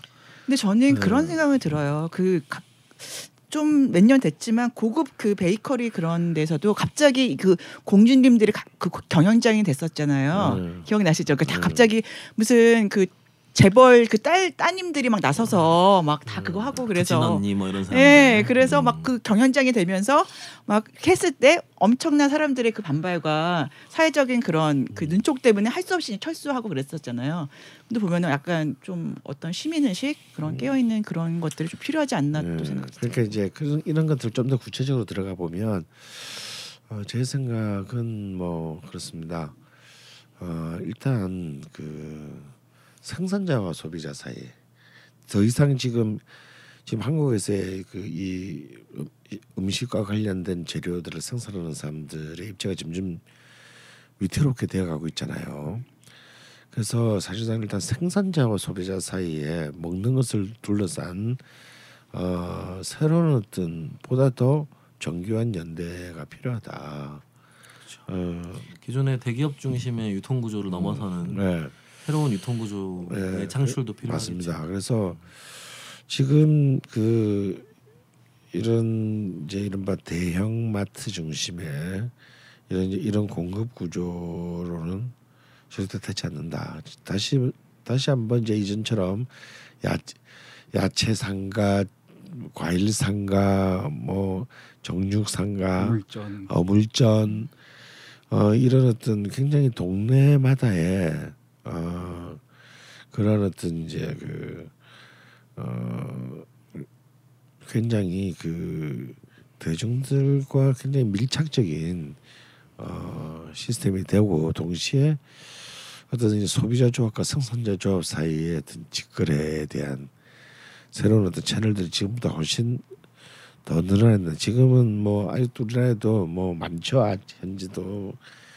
어 하지만 어 이것이 좀 더 어떤 특수 이런 부분에 관심을 가진 사람들만이 하는 것이 아닌 그냥 의당 혹은 일상적으로 이게 먹는 건 어. 생활의 일부니까. 생활 일부니까요.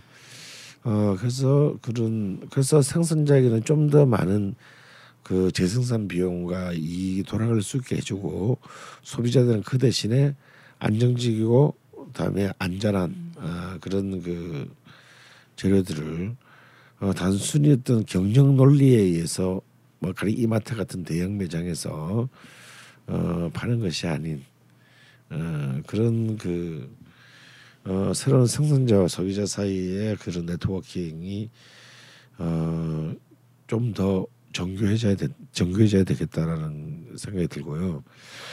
그다음 두 번째는 국가가 또 철저히 개입해야 돼.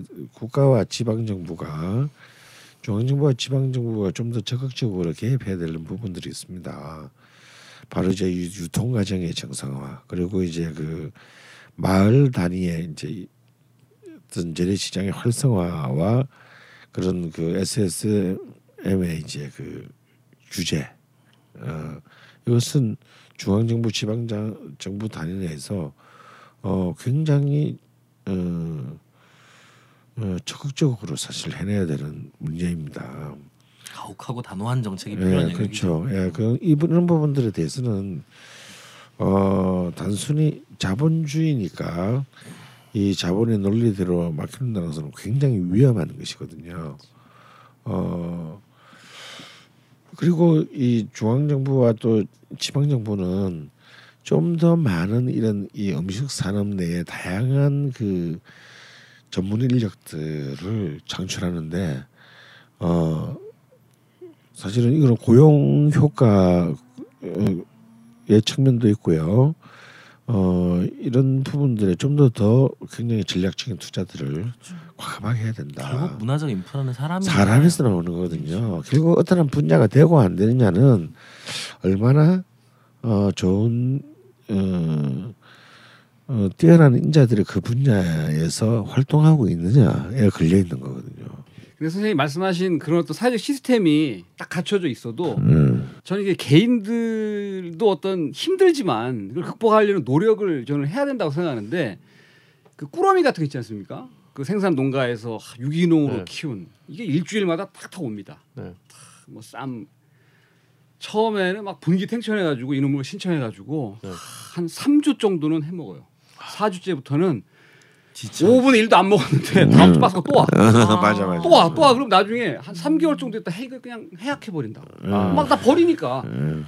이거 안 하면 내가 필요할 때 가서 사면 되는데 음. 가만히 있어도 일주일치가 막 오니까 어. 음. 그 안에는 고기부터 막 생선 막 다 들어 있거든. 결국엔 우리 삶의, 일이라는 거야, 이거. 삶의 조건의 문제인 거죠. 한때 선거구이기도 했지만 저녁이 있는 삶이 네. 가능하기 위한 네. 삶의 기본적 조건들이 만들어져야 되는데 그러게요. 뭐 전체 중위 소득은 182만 원밖에 안 되고 그러게요. 그리고 사람들은 그 돈 벌기 위해서 정말 많은 시간들을 또 자기 현업에서 사용해야 되는 네. 현실이다 보니까 어, 정말 그런 것 좋은 루트를 네. 만들고 좋은 인프라를 만들어 봐야 사람이 그러게요. 어, 떻게 사느냐가 또 이걸 결정하는. 그렇잖아 오늘 지금 관악구 신림동에 나오신 위인 중에 한 분이 어 집에 삐져갖고 돌아가셨다가 지금 뉴스 보니까 다시 돌아오신 것 같은데 저는 신림동에서 태어나지 않았습니다. 네, 하여튼 아참 이이 정말 이 저 올바른 먹거리에 정말 올바른 어떤 선택을 하고 싶어도 여건이 안 되니 이거 참 신경 쓸 게 너무 많은데 여기까지 신경 써야 되나? 막 그럼 결국 이런 얘기 하다 보면은 아막 다 귀찮아. 그럼 결국 짜장면 시켜 먹는다. 그러니까요. 고담 준돈을 피다가 야, 짜장면 하나 먹자. 아. 그러니까요. 하, 참 그래서 특히나 우리 음식이라는 게 우리의 어떤 생존과 가장 밀접한 음. 그런 거 아니겠습니까? 음. 참그 샤바랭이 샤바랭이 얘기했던 건가요? 그 정말 선생 뭐 선생께서도 걸신께서도 한번 말씀하셨지만 음식이라는 게 음식에 관한 어떤 식도락이라는 게 정말 인간이 가질 수 있는 마지막 취미라고 얘기를 하는데 지금 전 국민이 다 맛집 돌아다니면서 마지막 취미를 같이 공개하고 있으니 이거 어떻게 하면 좋습니까 진짜. 그러니까 저는 그런 생각이 들어요. 그러니까 프랑 가스트로노미라는 말이 원래는 프랑스의 이제 정말 네. 그 오트퀴진에 대한 어떤 용어로 사용되었지만 네. 이 말에는 사실은 음악의 모든 미학적인 네. 요소들과 또 가치적인 요소들이 함께 포함된 말일 것 같아요. 그러니까 정말 그 시대에 우리가 이 시절에는 어떤 것을 먹어야 하고 또 어떤 것이 가치 있는 음식이고 또 이런 것들을 만들고 또 우리의 삶을 풍족하게 하기 위해서는 우리에게는 어떤 삶의 조건이 필요하고 이런 것들이 모두 고민돼서 나오는 음식의 문화로서의 가스트로노미라는 말이 존재하고 있다는 점을 생각해 보면 우리나라의 음식 문화가 이제 정말 그 내실을 좀 기하는 노력들이 많은 사람들에게 필요한 게 아닌가 하는 생각이 듭니다. 그 사회의 반영이라고 저는 생각해요. 그렇게 했을 때. 그래서 사실 걸신 시즌 2가 여러 가지 고민들을 많이 하면서 왔지만 그 집밥다운 집밥에 대한 이야기들을 참 많이 하지 않았나 싶어요. 그래서 그런 고민들 또 같이 이어가면서 우리의 삶들이 만들어져 갔으면 좋겠다는 생각이 듭니다. 다행히 저희 정말 걸신 청취자분들께서 열렬히 또 그런 어떤 저희의 의도에 따라 주셔서 참 다행이었던 것 같고요. 그리고 이렇게라도 좀 음. 조그맣게 시작이 참된 게 참 다행이 아닌가. 그리고 이제 마지막으로 저는 또, 네. 강조하고 싶은 것이 있는데요. 네. 이런 수많은 미디어의 어떤 부작용에도 불구하고 어, 우리가 또 굉장히 최후까지 수호해 나가야 될 것은 어, 그 동네를 동네 틀을 잡고 오랫동안 해온 동네 식당들이다. 그리고 그 동네 식당들이 좀 더 어, 그 동네산 자체도 좀 더 노력을 해서 어, 더 좋은 그 음식에 대한 어떤 컨텐츠를 개발해야 되고 또 그것을 또 지역 구민들과 함께 사실 커뮤니케이션 해야 됩니다. 어, 하지만 이 지금 동네 식당의 위기가 지금 굉장히 눈앞에 임박한 파국을 지금 어, 준비하고 있다는 게 굉장히 그 불행한 일입니다. 어, 사실 이 동네 식당이 죽는다는 건 아까 뭐 데몰리션맨 얘기를 했, 했었지만 사실 음식 문화의 종언을 의미하는 것이거든요. 우리가 어찌 이제 100년 전처럼 집집마다 장맛이 다 다르고 어? 집집마다 다그 선대들부터 내려오는 각기 같으면서 조금씩은 또 다른 음식 문화를 가질 수 있겠어요. 이제 어쩌면 우리나라의 어떤 그런 로컬적인 지역적인 어떤 그런 음식 문화의 특성을 대변하는 것은 그 각각의 동네에 있는 자그마한 식당들입니다. 어, 그런 어떤 동네 식당을 그 정말 어떤 그 상호의 어, 견제 아래서 이렇게 그 발전할 수 있는 그런 이제 시대가 좀 빨리 어, 와야 될 것 같다. 뭐 더 이제 더 무너지기 전에. 어, 근데 이, 이 미친 듯한 어떤 임대료의 나라에서 그 건물 건물 하나 갖고 있는 것이 정말 무슨 엄청난 권력이자 갑질의 그 나라에서 그게 얼마나 가능할지 또 저는 어, 모르겠는데요.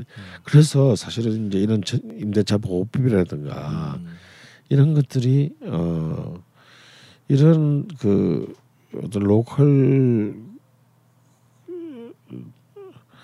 어떤 그런 local의 어떤 그런 동네 식당들의 문화를 활성화하기 위해서도 꼭 필요한 거든. 우리 동네도 이렇게 신의 나라로 아시 나가다 보면요. 어떤 간판에 크게 플랜카드를 붙여놨어요. 그러니까 이런 거죠. 이제 그 플랜카드 내용은 그렇습니다. 13년 동안 단 하루도 월급 미- 어, 월세 밀린 적이 없는데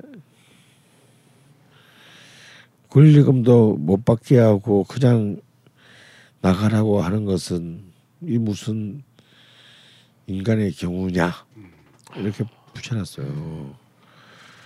어 우리가 뭐 굳이 토지 공개점까지는 가지 않더라도 이건 정말 인간에 대한 예의인 것이거든요. 어, 어 결코 그, 그 건물의 가치를 만든 것은 그 집주인이 아니에요. 그 건물에 들어와서 그동안 장사하고. 했던 장사를 하고 또 흥하고 망해 나갔던 세입자들이 어, 수많은 사실 세입자들이 만든 가치이기도 합니다. 어, 그런데 단지 소유 등기 소유의 소유권 명의가 내 이름으로 돼 있다고 해서 어 그리고 나라가 사유재산이 무 무 그 어떤 것보다 우선적으로 보호되는 자본주의적 정체성을 가진 나라라고 해서 어 그런 어떤 그 폭력이 그 어, 정당화 법적으로 정당화된다면 어, 이것은 인간을 위한 나라는 아닌 거죠. 그리고 절대 이런 데서 훌륭한 문화가 만들어질 수 없습니다. 참 결국은 마지막은 또 우울한 얘기로 또 끝내게 되- 되네요. 근데 참 그것도 참 애매한 건 있어요. 그러니까 프랜차이즈 식당들보다 그래서 동네 식당들 찾아가지고 싶고 한데 이제 동네 식당들이 다 프랜차이즈예요. 어 맞아요. 네, 그래서 어. 다 은퇴하시고 다 힘들게 지금 이, 이, 이 지금 이 지금 반경 100m 안에만 하더라도 그렇죠. 저 동네 식당이랄 게 네. 찾기가 어려워. 찾기가. 정말 그러다 보니까 또 그렇다고 또 그분들도 참 자기 생애를 걸고 그 장사를 그러니까요. 또 시작을 하고 있는 그러니까요. 건데 거기를 또 가지 마시라 이런 얘기는 또 참아 못 하겠고 그래서 하여튼 가치 있는 동네 식당들 남아 있는 식당들을 우리가 잘 지켜주는 건 정말 중요한 일이 아닐까 싶습니다. 그렇습니다. 이게 걸신 시즌 2 시작할 때도 같은 얘기를 했는데 그래도 초저일관 같은 얘기를 하게 되네요. 어, 자방고도님 뭐 마지막으로 그 결론을 뭐? 한마디로 내릴 수는 없겠지만 네. 식당이 그 전 세계 어느 나라에서도 유래를 찾아볼 수 없게 많을 수밖에 없는 네. 이 현실 때문에 이 모든 문제가 생겼다. 저는 그렇게 봅니다. 식당 수가 적으면 네. 해외처럼 소위 말하는 다운타운에나 네. 나가야 좀 식당 같은 게 있다면 네. 뭐 지금 너무 이제 주변 식당이 많으니까 배달도 할 수 있고 네. 그러니까 뭐 내가 아무리 마음을 먹는다 하더라도 아무리 편한 쪽으로 갈 수밖에 없단 말이지. 이거 집에서 더안해 먹게 되는 거야. 식당이 너무 많으니까. 그렇죠. 그러니까 자기들끼리 출혈 경쟁하니까 또 망해 나가고. 그러다 보니까 그런 프랜차이즈라도 난 하겠다. 이 식당 수가 너무 많으니까 식당을 운영하는 사람들도 힘들게 되는 거고 이제 우리 같은 사람들도 해 먹기보다는 사 먹게 되는 거고. 운영하는 사람들도 굳이 그렇게 막 힘들여서 만들 필요가 없는 거죠. 그렇게. 이게 지금 그 얘기를 내가 제대로 이해했는지 모르겠지만 음. 식당을 하는 사람들도 네. 자기들도 시켜 먹어. 아니 진짜로. 아 그렇죠. 맞아요. 예. 내가 옛날에 보면은 음. 이제 뭐 점심시간 끝나고 브레이크 타임 3시 5시에는 그 주방에서 일하는 사람들이 만들었어. 우리 식구들이 같이 먹을 거는. 음. 안 만들어 먹어. 음. 시켜 먹어. 피자 시켜 네. 먹고. 훨씬 그 그러니까 이게. 그 영화 박쥐에 나온 것처럼 서로가 서로의 피를 계속 빨아먹고 있는 거야. 내가 A 식당의 사장인데 A 식당의 단골 손님이 아니라 단골 식당은 B 식당, C 식당, D 식당의 종업원들이고 D 식당의 단골들은 A- 이런 이런 식이 돼 버린다고 이게. 아, 그 그것도 그걸 또 뭐 나쁘다고 하기도 좀 그렇고 참 애매하다니까. 묘하네 이게 진짜 참 아이고 참 이렇게 정말 뭔가 꺼림칙한 어떤 이, 이 뭐라고 해야 되지 순환이 계속 이루어지는 가운데 이렇게 할 수밖에 없는 가운데 식당이 너무 많으니까 그러면 이제 걸씨라 불러다 시즌 2를 뭐 마무리한 자리니까 좀 네. 뭐 방송 관련된 이야기를 하자면 그럼에도 불구하고 네. 저희 방송이 시즌 1, 2를 통해서 네. 횟수를 3년 동안 이 대한민국의 이 먹거리 관련된 이 사회적 기여한 바가 있다. 저는 분명히 이렇게 봅니다. 그것이 단 한 사람에게 일지언정 저는 기여한 바가 반드시 있었다. 그렇죠. 그렇게 생각하고 싶습니다. 아저 게시판에만 해도 정말 많은 분들께서 또 특히 뭐 우리 라마 종마님이라든가 이런 분들 굉장히 방, 방송 꼼꼼히 모니터하시면서 저희도 몰랐던 의미를 막 찾아주시고 그러는데 야 그렇다면 여기서 많은 분들이 궁금하실 것 같은데요. 우리 걸신께서는 언제 다시 돌아오실지 글쎄요, 뭐 이제 좀 오늘 시즌도 좀꽤 길었죠, 그죠? 어, 우리가 지난 4월달에 시작하지 않았습니까? 거의 그렇죠. 그렇죠. 어, 네. 거의 뭐 1년을 쉬지 않고 달려온 셈인데요. 특히 또 시즌 1 때는 세월호가 있어서 음. 중간에 아또 그렇죠. 쉬기도 그렇죠. 했어. 아 그렇죠. 그렇습니다. 그래서 그 좀 충전의 시간을 좀 가져야 되겠다. 어, 이제 또 너무 뽕빨도 나고, 네. 어 그리고 뭐, 뭐 충전도 충전이지만 또 동시에 이제 시즌 3에 대한 굉장히 이제 좀 어, 정교한 전략적 제, 전략적 재검토가 필요하다. 어, 어, 가 필요하다. 뭐 대충 시즌 1, 2처럼 이렇게 그 사랑방 자담 매던 그런 좀 이제 그걸 좀 지향하고 좀 새로운 좀 그래도 이제 시즌 3가 됐으니까 아, 되면은 좀 더그 어, 예, 업그레이드 돼야 되지 않겠어요? 예. 그래도 사랑방 선생님이 표현하신 사랑방 같은 분위기가 그래도 저희 방송의 어떤 캐릭터 아니었나요? 그렇죠. 다 뭐 공중파나 이런 데 너무 막 전문적으로만 하려고 하는데 오히려 우리는 약간 좀 덜 그런 그렇죠. 그런 모습. 그래서 시즌 1에서는 스튜디오에서 했다가 실제 시즌 2는 아예 그냥 선생님 댁으로 왔죠 그냥. 네. 그렇죠. 내용까지 사랑방이 되는 건좀 그렇죠. 알겠습니다. 우리 최소연 선생님께서는 혹시 마지막으로 또 한 말씀. 소회가 있다면 네. 네, 아니 정말 저희가 부족 하나마나 좀 이렇게 뭔가 영향을 주고 좀 정말 텅텅 비어 있었는데 뭔가 우리가 소개함으로써 뭐 갑자기 그 가, 가게가 활력이 생기고 그 막 셰프님들이 막 어 막 무슨 어떤 피드백이 오고 막 그랬을 때 정말 그래도 저는 작게나마 보람을 느끼고 어좀 뭔가 그래도 우리가. 한 게 있지 않나 뭔가 아, 사실 뭐 시즌 2에서 시즌 2 전체를 통틀어 가장 많은 식당을 가보신 게 아마 최성 선생님이 아닐까 그런 생각이 드는데요.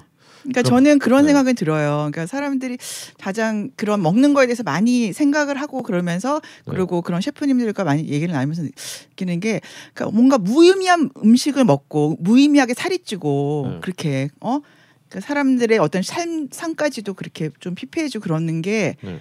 저는 참 이렇게 마음이 아프고 좀더 어, 웰빙의 그런 라이프나 뭐 그런 네. 음식에 대해서도 그렇게 살았으면 좋겠습니다. 뭐 최성 선생님께서 이미 실천하고 계시기 때문에 뭐 주말마다 따뜻한 곳 찾아가시고 독보적이잖아. 독보적. 그렇죠. 항상 부럽다고 이렇게 다시 태어나면 최성 선생님을 태어나야겠다. 라는 결심을 붙인 가운데 장훈이도 소회를 한번. 어, 전장 선생님께서도 아 저는 시즌 2 하면서 이렇게 음식 에 대해서 이런저런 생각들 했던 것 같아요. 제가 했던 코너는 이제 음식의 순간이었고 이제 매번 제철 음식에 대한 소개들을 이제 한 달에 한 번씩은 드리려고 노력을 했는데 네. 그 제철 음식들을 이렇게 뭘 소개를 드릴까 고민을 하는 과정에서 자기가 살고 있는 시간을 느끼는 사람들이 언제나 더 풍요로운 삶을 살게 되지 않나 하는 생각을 많이 했습니다. 그래서 음, 내가 살고 있는 계절, 또 내가 살고 있는 시간, 내가 살고 있는 공간의 사람들을 함께 고민하고 생각할 때 우리의 삶이 좀 더 나아지는 게 아닌가. 그래서 생각하면서 살았으면 좋겠습니다. 그래서 생각하면서 살면 우리 힘으로 당장 큰 것을 바꾸지 못하더라도 작은 변화들을 만들어갈 수 있지 않을까 하는 생각들을 해봅니다. 사실 뭐 지금 사실 저희가 지금 또 이 음식 얘기할 때가 아니에요 지금 저, 저뭐 저는 개인적으로 대선 앞두고 지금. 그 아, 필리버스터를 네. 제일 마지막으로 했던 이종걸 의원이 그 필리버스터를 진행했던 국회의원 이름을 한 분씩 한 분씩 다 호명을 하지 않았습니까? 네. 마음 같아서는 뭐 저희 걸신어분들 게시판에 글 나- 열심히 남겨주시는 분들의 아이디를 네. 한분 한 분 다 그분의 그 특징을 이야기하면서 어, 어, 호명을 해드리고 싶으나 그것은 뭐 불가능한 일이고 네. 저 개인적으로는 뭐 그 시즌 2를 마치고 네. 어 어찌 되었든 간에 네. 뭐 여러분 이 방송 들으시는 분들이나 혹은 뭐 불특정 다수의 뭐 그 누가 되었던 간에 직접 하여튼 만날 수 있는 기회를 네. 음식 관련된 것을 가지고 네. 반드시 이뤄내겠다. 뭔지는 모르겠어요. 네. 하지만 반드시 내가 할 생각을 하고 있습니다. 저는. 네. 이게 정말 공수표가 안 되도록 네, 저희 그렇죠? 사실 뭐 꼭 저희 지금 방송이 끝나도 네. 저희가 불시로 기습적으로 네. 뭔가 만남의 자리를 사실은 많은 분들께서 저희가 또 안타깝게 저희 그 딴지 벙커 내고 사정으로 음. 못했던 저희 마지막 공개 방송 대신 서울 투어 한번 좀 가고 싶다라고 하신 분들이 많아서 그걸 언제 좀 할 수 있었으면 참 좋을 것 같습니다. 어, 뭐 뭐 불시 한번 공지가 나갈 수도 있지 않겠습니까? 왜 그럴지도 네. 모르겠습니다. 아, 오늘 혹시 뭐 그러기도 뭐 소회를 한번 저요? 아, 예. 뭐 저는? 저는 참 모르겠습니다. 저는 사실은 많은 아, 몇몇 분들께서 게시판에서 남겨주신 바대로 원래 제가 음식에 대해 잘 몰랐다가 점점 알게 됐다 이렇게 아시는 분들이 많은데 사실 저는 개인적으로 반대였어요. 그러니까 저는 걸신 시즌 시즌 원도 하나도 빼놓지 않고 다 들었고 여러 가지 뭐 음식 만화라든가 관심이 많아서 전 제가 제가 되게 많이 아는 줄 알, 아는다고 생각하고 방송을 시작했는데 방송을 하면 할수록 아 나 진짜 저- 나 아무것도 모르는구나 라는 어떤 깨달음을 가지고 좀 그래서 저 진행은 좀 많이 부족했지만 개인적으로는 좀 여러 가지 많은 걸 얻어간 그런 방송이었던 것 같습니다. 혹시 뭐 이제 뭐 선생님이 이제 마무리 한번 해주시면 네. 될것 같은데. 네.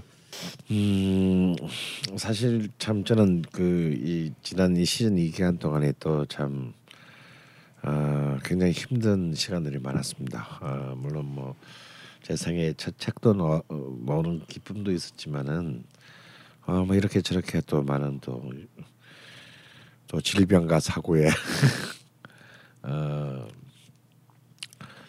어, 지금도 계속 좀제 목소리를 들으셔서 아시겠지만 어, 굉장히 좀 어, 어, 상황이 이렇게 상태가 썩 어, 좋지가 않네요.